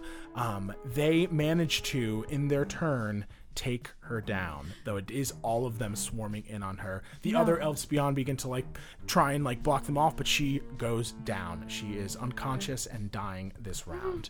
Now it is going to be um, you see, and as she falls, you see Fanchi goes, Governor! Desperate to try and get um, the will o wisp's attention away from her, though you're not sure why. That is the Beyond turn, and Fanchi will take her attacks on the one in front of her. That actually is going to miss. She swings out with this blade, um, but the willow is giggles and flies just a little out of reach. Um, that is now the will o wisp's turn. Seeing that this person has down, two of them are going to leave the area of some of the elves to kind of join and attack you. They do get hit immediately as they try to leave. and one of the elves, you see the drow um, who had talked yesterday, um, swings his blade up and manages to get a nat 20 crits on this creature. Um, let's see. Deals 10 damage to the one that was escaping, and the other one also hits and deals 5 damage. Not bad. They are going to rush over two attacks on Lustry. 18. Yep, even with shield. A shield will block one of them, so she will shield, uh, but the other one is going to hit and will deal 12 damage to her. Um, and she has to roll a con save, DC 10. She rolled a 7. You feel suddenly lethargy rush to meet you. I will use my 18 portent roll. and then the vision from your dreams the night before of becoming exhausted mid battle. that like feeling of when you're running in dreams and you can't run very fast. Oh, and you reinvigorate yourself. Haste is sustained. She does take that damage, but not so much. Don't drop that spell. D'accord. She looks incredibly fucking hurt right now. She is. How, do, how does how does troop morale seem around me? There's like one person down and One then one person person hurt very badly. Group morale is, I mean, you could tell with your battle sense that this is a united warrior group. They are not going to abandon each other. But you do see that there is a bit of panic in seeing their ally down, and for good reason, as you watch as the will o wisp descends upon this fallen elf and is going to use its consume life ability. Um, she's technically still alive, so she has to roll a DC 10 con save. That's an 18. Manages to resist its life sucking force, but like a Dementor, you see it's like hovering above her, and all of the color and light from her is being drawn up inside of it as uh, one of her allies slices down on it to kind of like bat it away. It is now Blushtree's turn. She's going to use another magic missile to automatically hit the one that is coming towards her and hurt and rolls so well on her magic missile that she fucking kills it. Nice. She literally throws out these words from her book and they tear through the light and last thing you hear is the echo of a giggle as this light fades. Um, right now there only seems to be essentially two harrying you. Okay. Um, and it is now your turn. And there's no more that are on the fallen elf. The one that is trying to suck the life out of her is still trying to do that, but Okay. the other elves are, and uh, and there are a few others around those other elves too. You see that they've managed to take down like two since you guys started fighting, but there are still like three, not counting the one that is actively trying to suck the life. Okay, I'm going to try and lightning lure the one that is sucking, uh, that is trying to drain this fallen elf. Okay, it rolls a strength save. Yes. DC 16. It rolls a nat one. Nice. Okay, it's full. It's pulled 10 feet in a straight line towards me. It takes a d8 of lightning damage. I don't know if they're immune to that. As you loop the lightning lure around and tug this light towards you, it giggles uh, and does not take any damage. Okay, that's fine. Um, I'm gonna use my uh, war magic. So since I use my action to cast a cantrip, I'm gonna take one attack with my sword. Excellent. Mm, that's uh, 19. 19 just hits this creature. They have an, a surprisingly high Yeah, armor gonna class. say- I guess it makes sense. They are made of light. 15 damage. Looking very hurt. All right, and then I will use my uh, second attack from haste. All right. High. High, very high. That was an 18 on the die. 30. I'm going to be honest with you, your minimum damage would finish this creature. Good, because I rolled good. I saw one in there. well, the other one was a six. Okay, okay, okay, okay. Um, yeah, you managed to slice through the other one in front of you. Okay, I'm gonna use my action surge. Okay, there's only one near you if you want. Uh, there's the one still harrying you, rather. No, I'm going to run and let that one attack me if it wants to. I'm running towards the elf that is down. Okay, you are a D hit as you run by. There's a shock of electricity, and you take 14 damage. And then I believe we talked about this once, but I heroism is a willing creature you touch, and we decided that a downed creature is not in the mood to put up a fight against healing. Especially a creature who normally would probably consider you an ally. So yes. Okay, so I'm going to run to her and use my action to cast heroism so that she gets uh, four temporary hit points right now and on each of her turns. But I turn to the elves and say, It's not going to last long. It's She'll drop as soon as the spell's over. So if anyone has a potion or healing, They nod to you. Um, they do not have anything, but they will work on reviving her. okay. Uh, uh, it is now going to be the Elves Beyond's turn. They're They've got a minute to figure something out. these guys. I will actually now roll for some attacks on the last remaining ones. That's going to be one hit. This will be another hit. That's crazy. We're a party with no healing capabilities. This is a hundred. This is a short rest party. This is a party that needs to take the time to like actually recover physically rather than just heal up and keep moving. Another will o wisp is cut down thanks to the efforts of all of these people essentially swinging on it. With only two left on their turn, you watch as they disappear. and you are left in the silence of the wood. This elf, still gasping for breath on the ground, kind of looks honestly looks like someone who might have just gotten like zapped. You know, when you, you like you touch a live wire or something, she's like shaking a little bit. Her eyes are wide, um, and you see that she smiles and nods to you. Merci, merci. Yeah, derriere, derriere. I'm putting my water.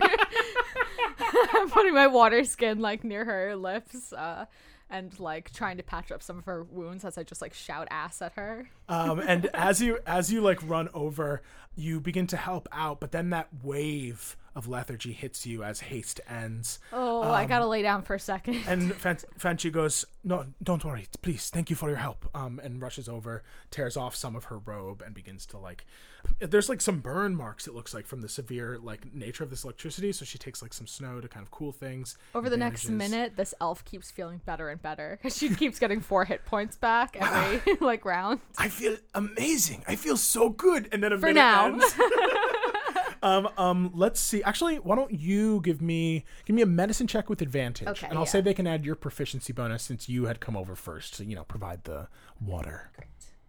18 Eighteen. plus 4 to medicine. She stabilizes, and even though after a minute you feel her, Just sigh, like patching up a cow hoof.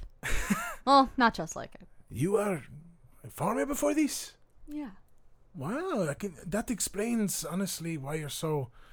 I flex. Yeah, and you see Doctor Flush, uh, Blustery goes in Elvish, of course. Oh, and it explains a lot of your fighting style too. It looks like you are kind of incorporating some techniques that might be used to herd animals. poking, lassoing people. is your Girl, oh my god! is your friend gonna be okay? Ah, and they they both look down to her, and Fanchi You don't nods. have any.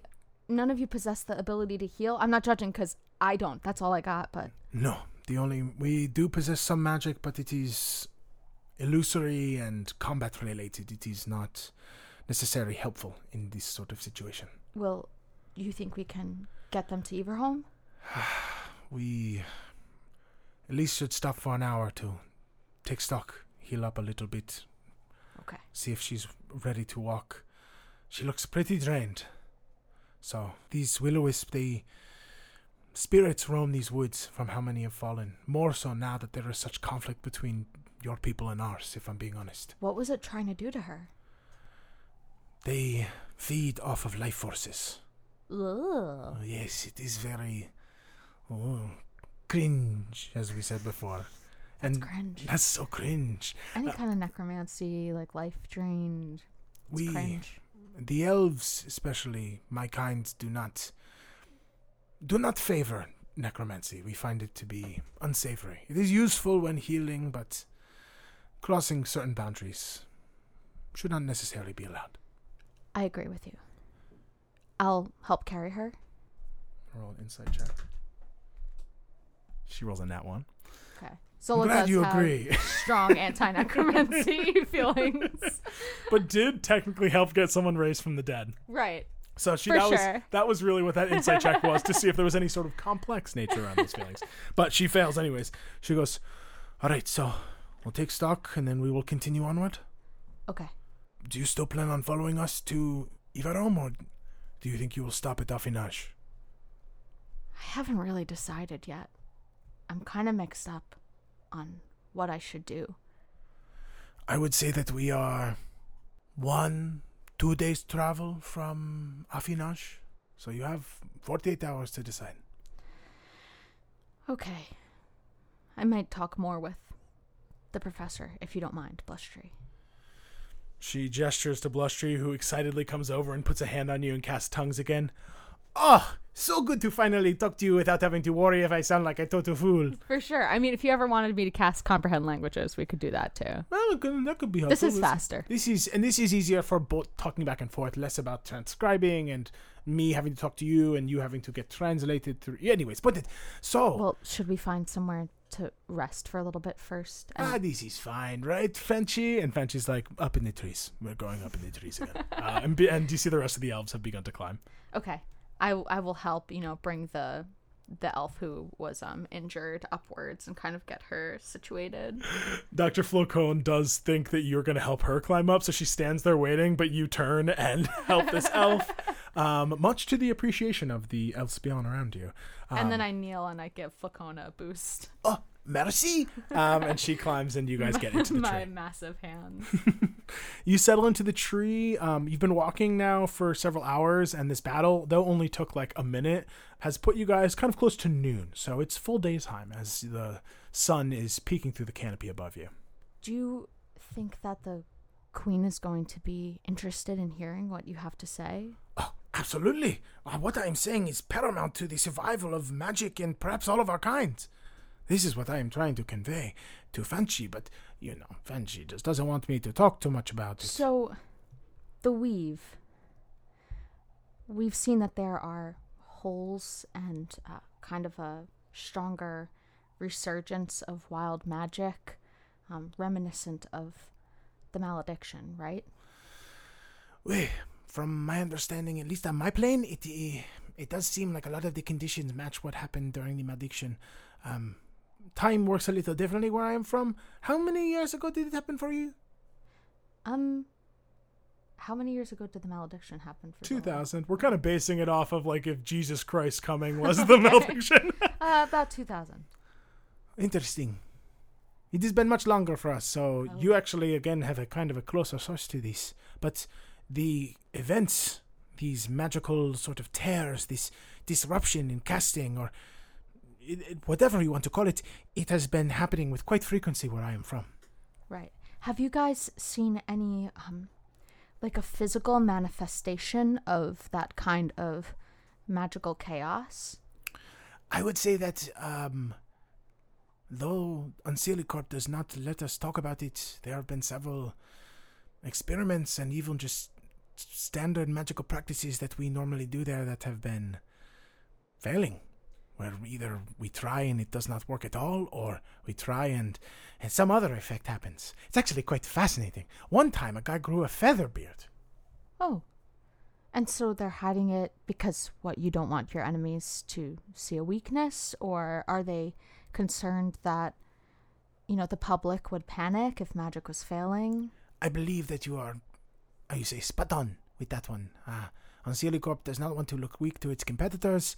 It is also directly in line with the Winter Court rulers, so it pretty much is trying to look out for itself, make sure business keeps on going. Have you heard of um a spell shard? I'll roll a history check. She's so smart, and yet she rolled a three. Ah, no, I have not. Tell me, tell me. She like, scrambles, grabbing papers. Tell me, tell me. Oh, a dice just flew out of your notebook. Sorry, I play some uh, this game called Dungeons and Dragons when I am. I want to again issue an apology to anyone who speaks French. Um, as you know, I am not good at it. Um, on our end, it's like underneath our cities, underneath our towns, there's all of these crystals. Like the magic inside of the earth is expressing itself or pushing its way out somehow. But in instances of large, uh, disruptive magical events, there have been these sort of, um, well, I guess like crystallized energy, like a stone that holds um, a huge amount of power. As you finish saying that, her jaw drops. My theories are true. She scribbles frantically. Fanchi, did you hear? Uh, and Fanchi goes, Well, I. This is kind of above my pay grade, but uh, uh, congratulations. uh, and Dr. Flocon continues to write frantically. Tell me, tell me. Um, in in theory, they can be sectioned based on the school of magic. Is that correct? Yeah, it in reality. And have you seen them ever combine? Have you ever seen two interacting at any point, or And I would think that Zola would maybe, in hearing that, would think of two instances. One being the wild shard, probably Swallowing the ionic swallowing stone. the onyx stone, and that green stone, and in general, just being seemingly a fusion of all these types of magic. Yes. And then the other instance would be when you were in the Creator Forge, and you saw that the sheer presence of Anacris portal was creating conjuration veins that mixed and like hit and like blended into these transformation crystals that had also formed through there. Yes, I mean, I've seen kind of several of these either veins or shards uh, or stones at this point, and well, I had one, and it seemed to be like like some kind of like there was a cataclysm of magics. Like they all came together and smashed together and then created this wild shard Interesting. and hmm. its power was immense. It could do it could create portals, it could turn money to chocolate, it could absorb other magical objects, and it could even speak. She frantically taking notes stops when you mentioned the last bit. It was sentient. Yes, like like a child, easily influenced and yet also maybe wiser than I caught on. She looks to Fanchi. Looks back to you. Things are far more dire than I thought. We need to keep going. She stands and takes a step and falls out of the No, tree. can I try and grab her? give me um let's say give me a sleight of hand check, see if you're fast enough. no. she Nine. steps and falls. She takes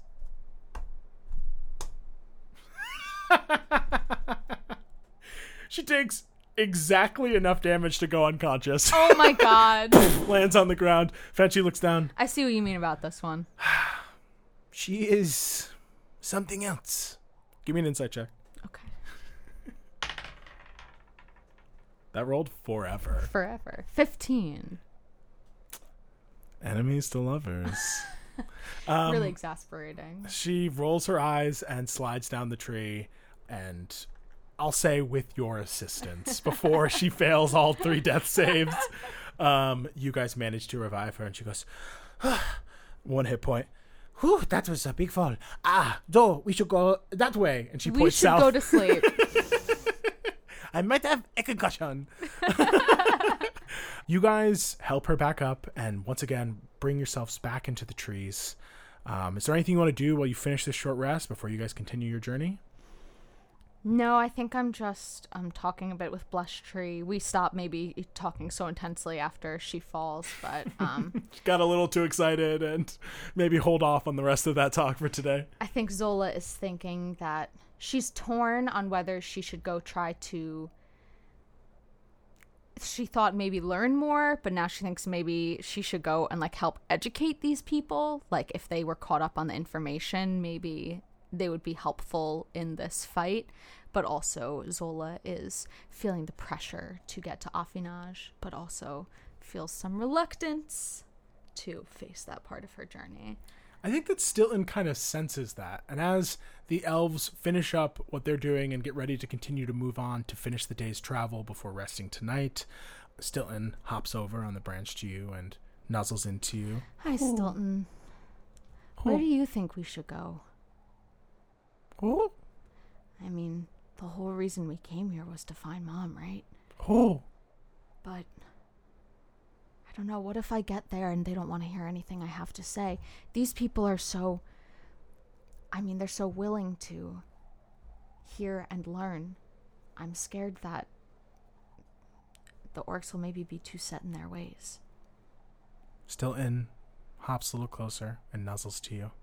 And you get the idea, kind of like the, as we've said before, how he sometimes communicates a little bit in your head, this mm. kind of sense. It's up to you, but you did come here to find your mom. Above all else. Yeah, you're right. I guess I'm procrastinating a little bit. It's just I keep learning about crazy shit. Oh. Nods and, and looks over to blustery who is rubbing her head and is getting some snow packed onto it.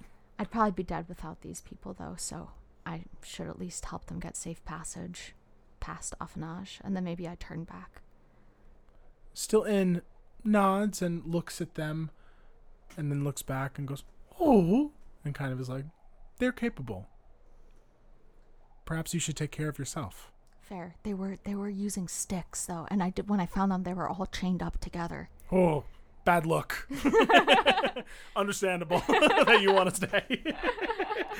Um, you finish talking to Stilton as they, thankfully, thanks to your find, honestly, and their find, they actually are at least armed enough to take care of themselves now. So you guys finish doing all of your short rest activities and continue on for the rest of the day.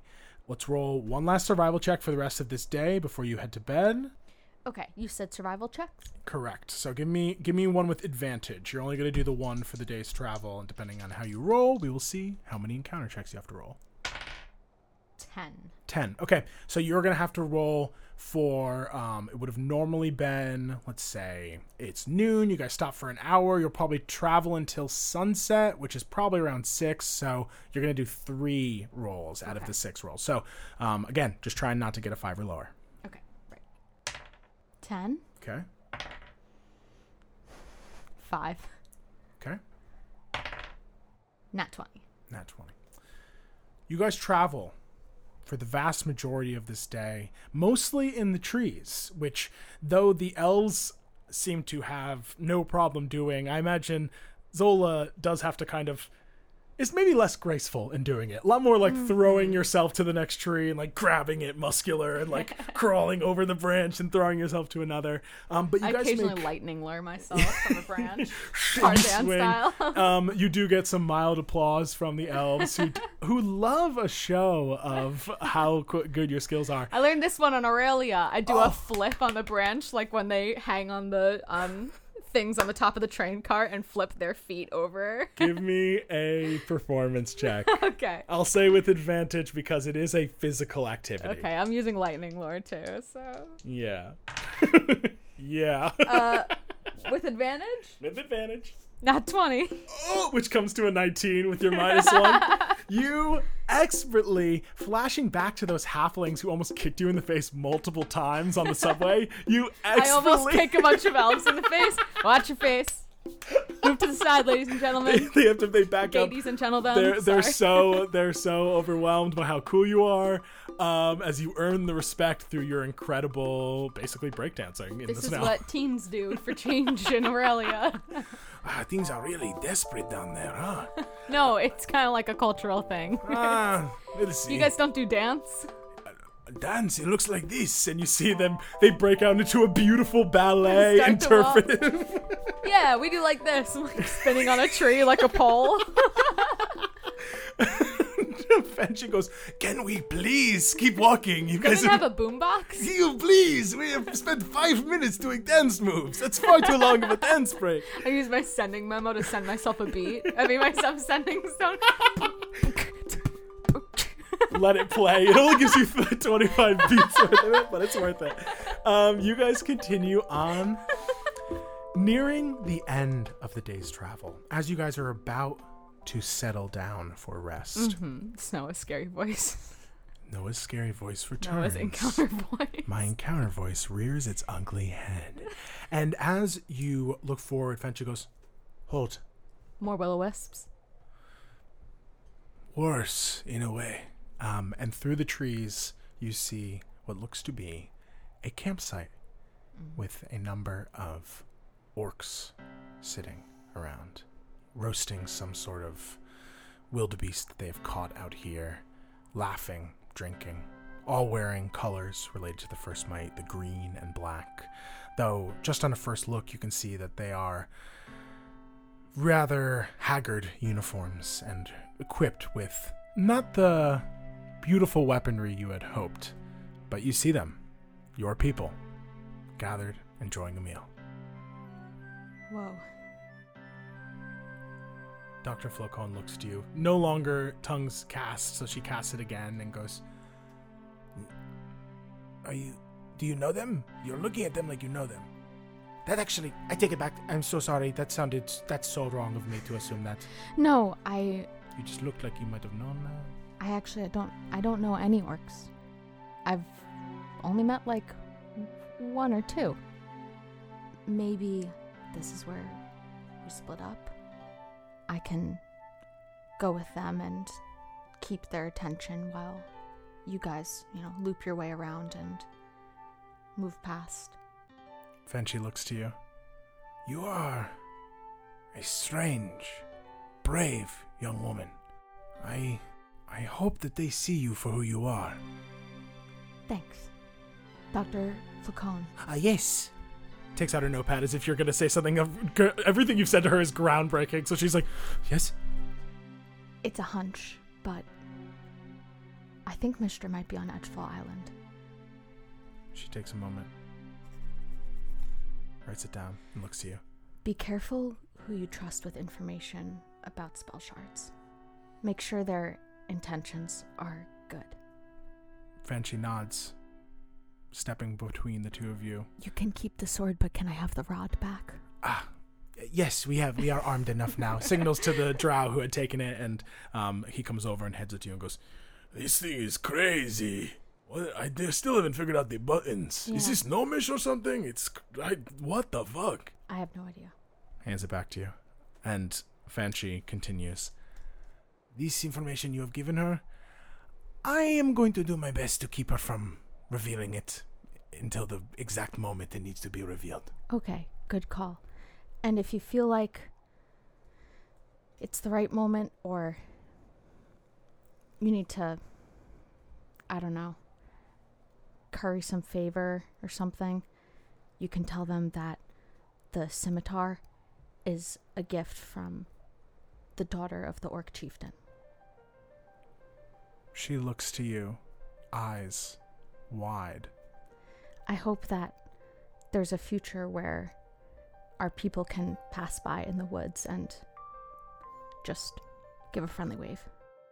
As you are standing there, Fanchi looking at you, absolutely shocked. Give me a stealth check. Nine. You say that to her, and she is still absolutely rocked by the reveal that you are the daughter of the chieftain of the orcs who essentially rule the first might and therefore you are so intertwined with the politics of them um she looks at you I hope so too. And I will let them know of what you have done for us. Stay in the trees. Good luck. and just as she says that you hear Who's out there? Derriere, run! As you turn back to say that and they are already gone Hello?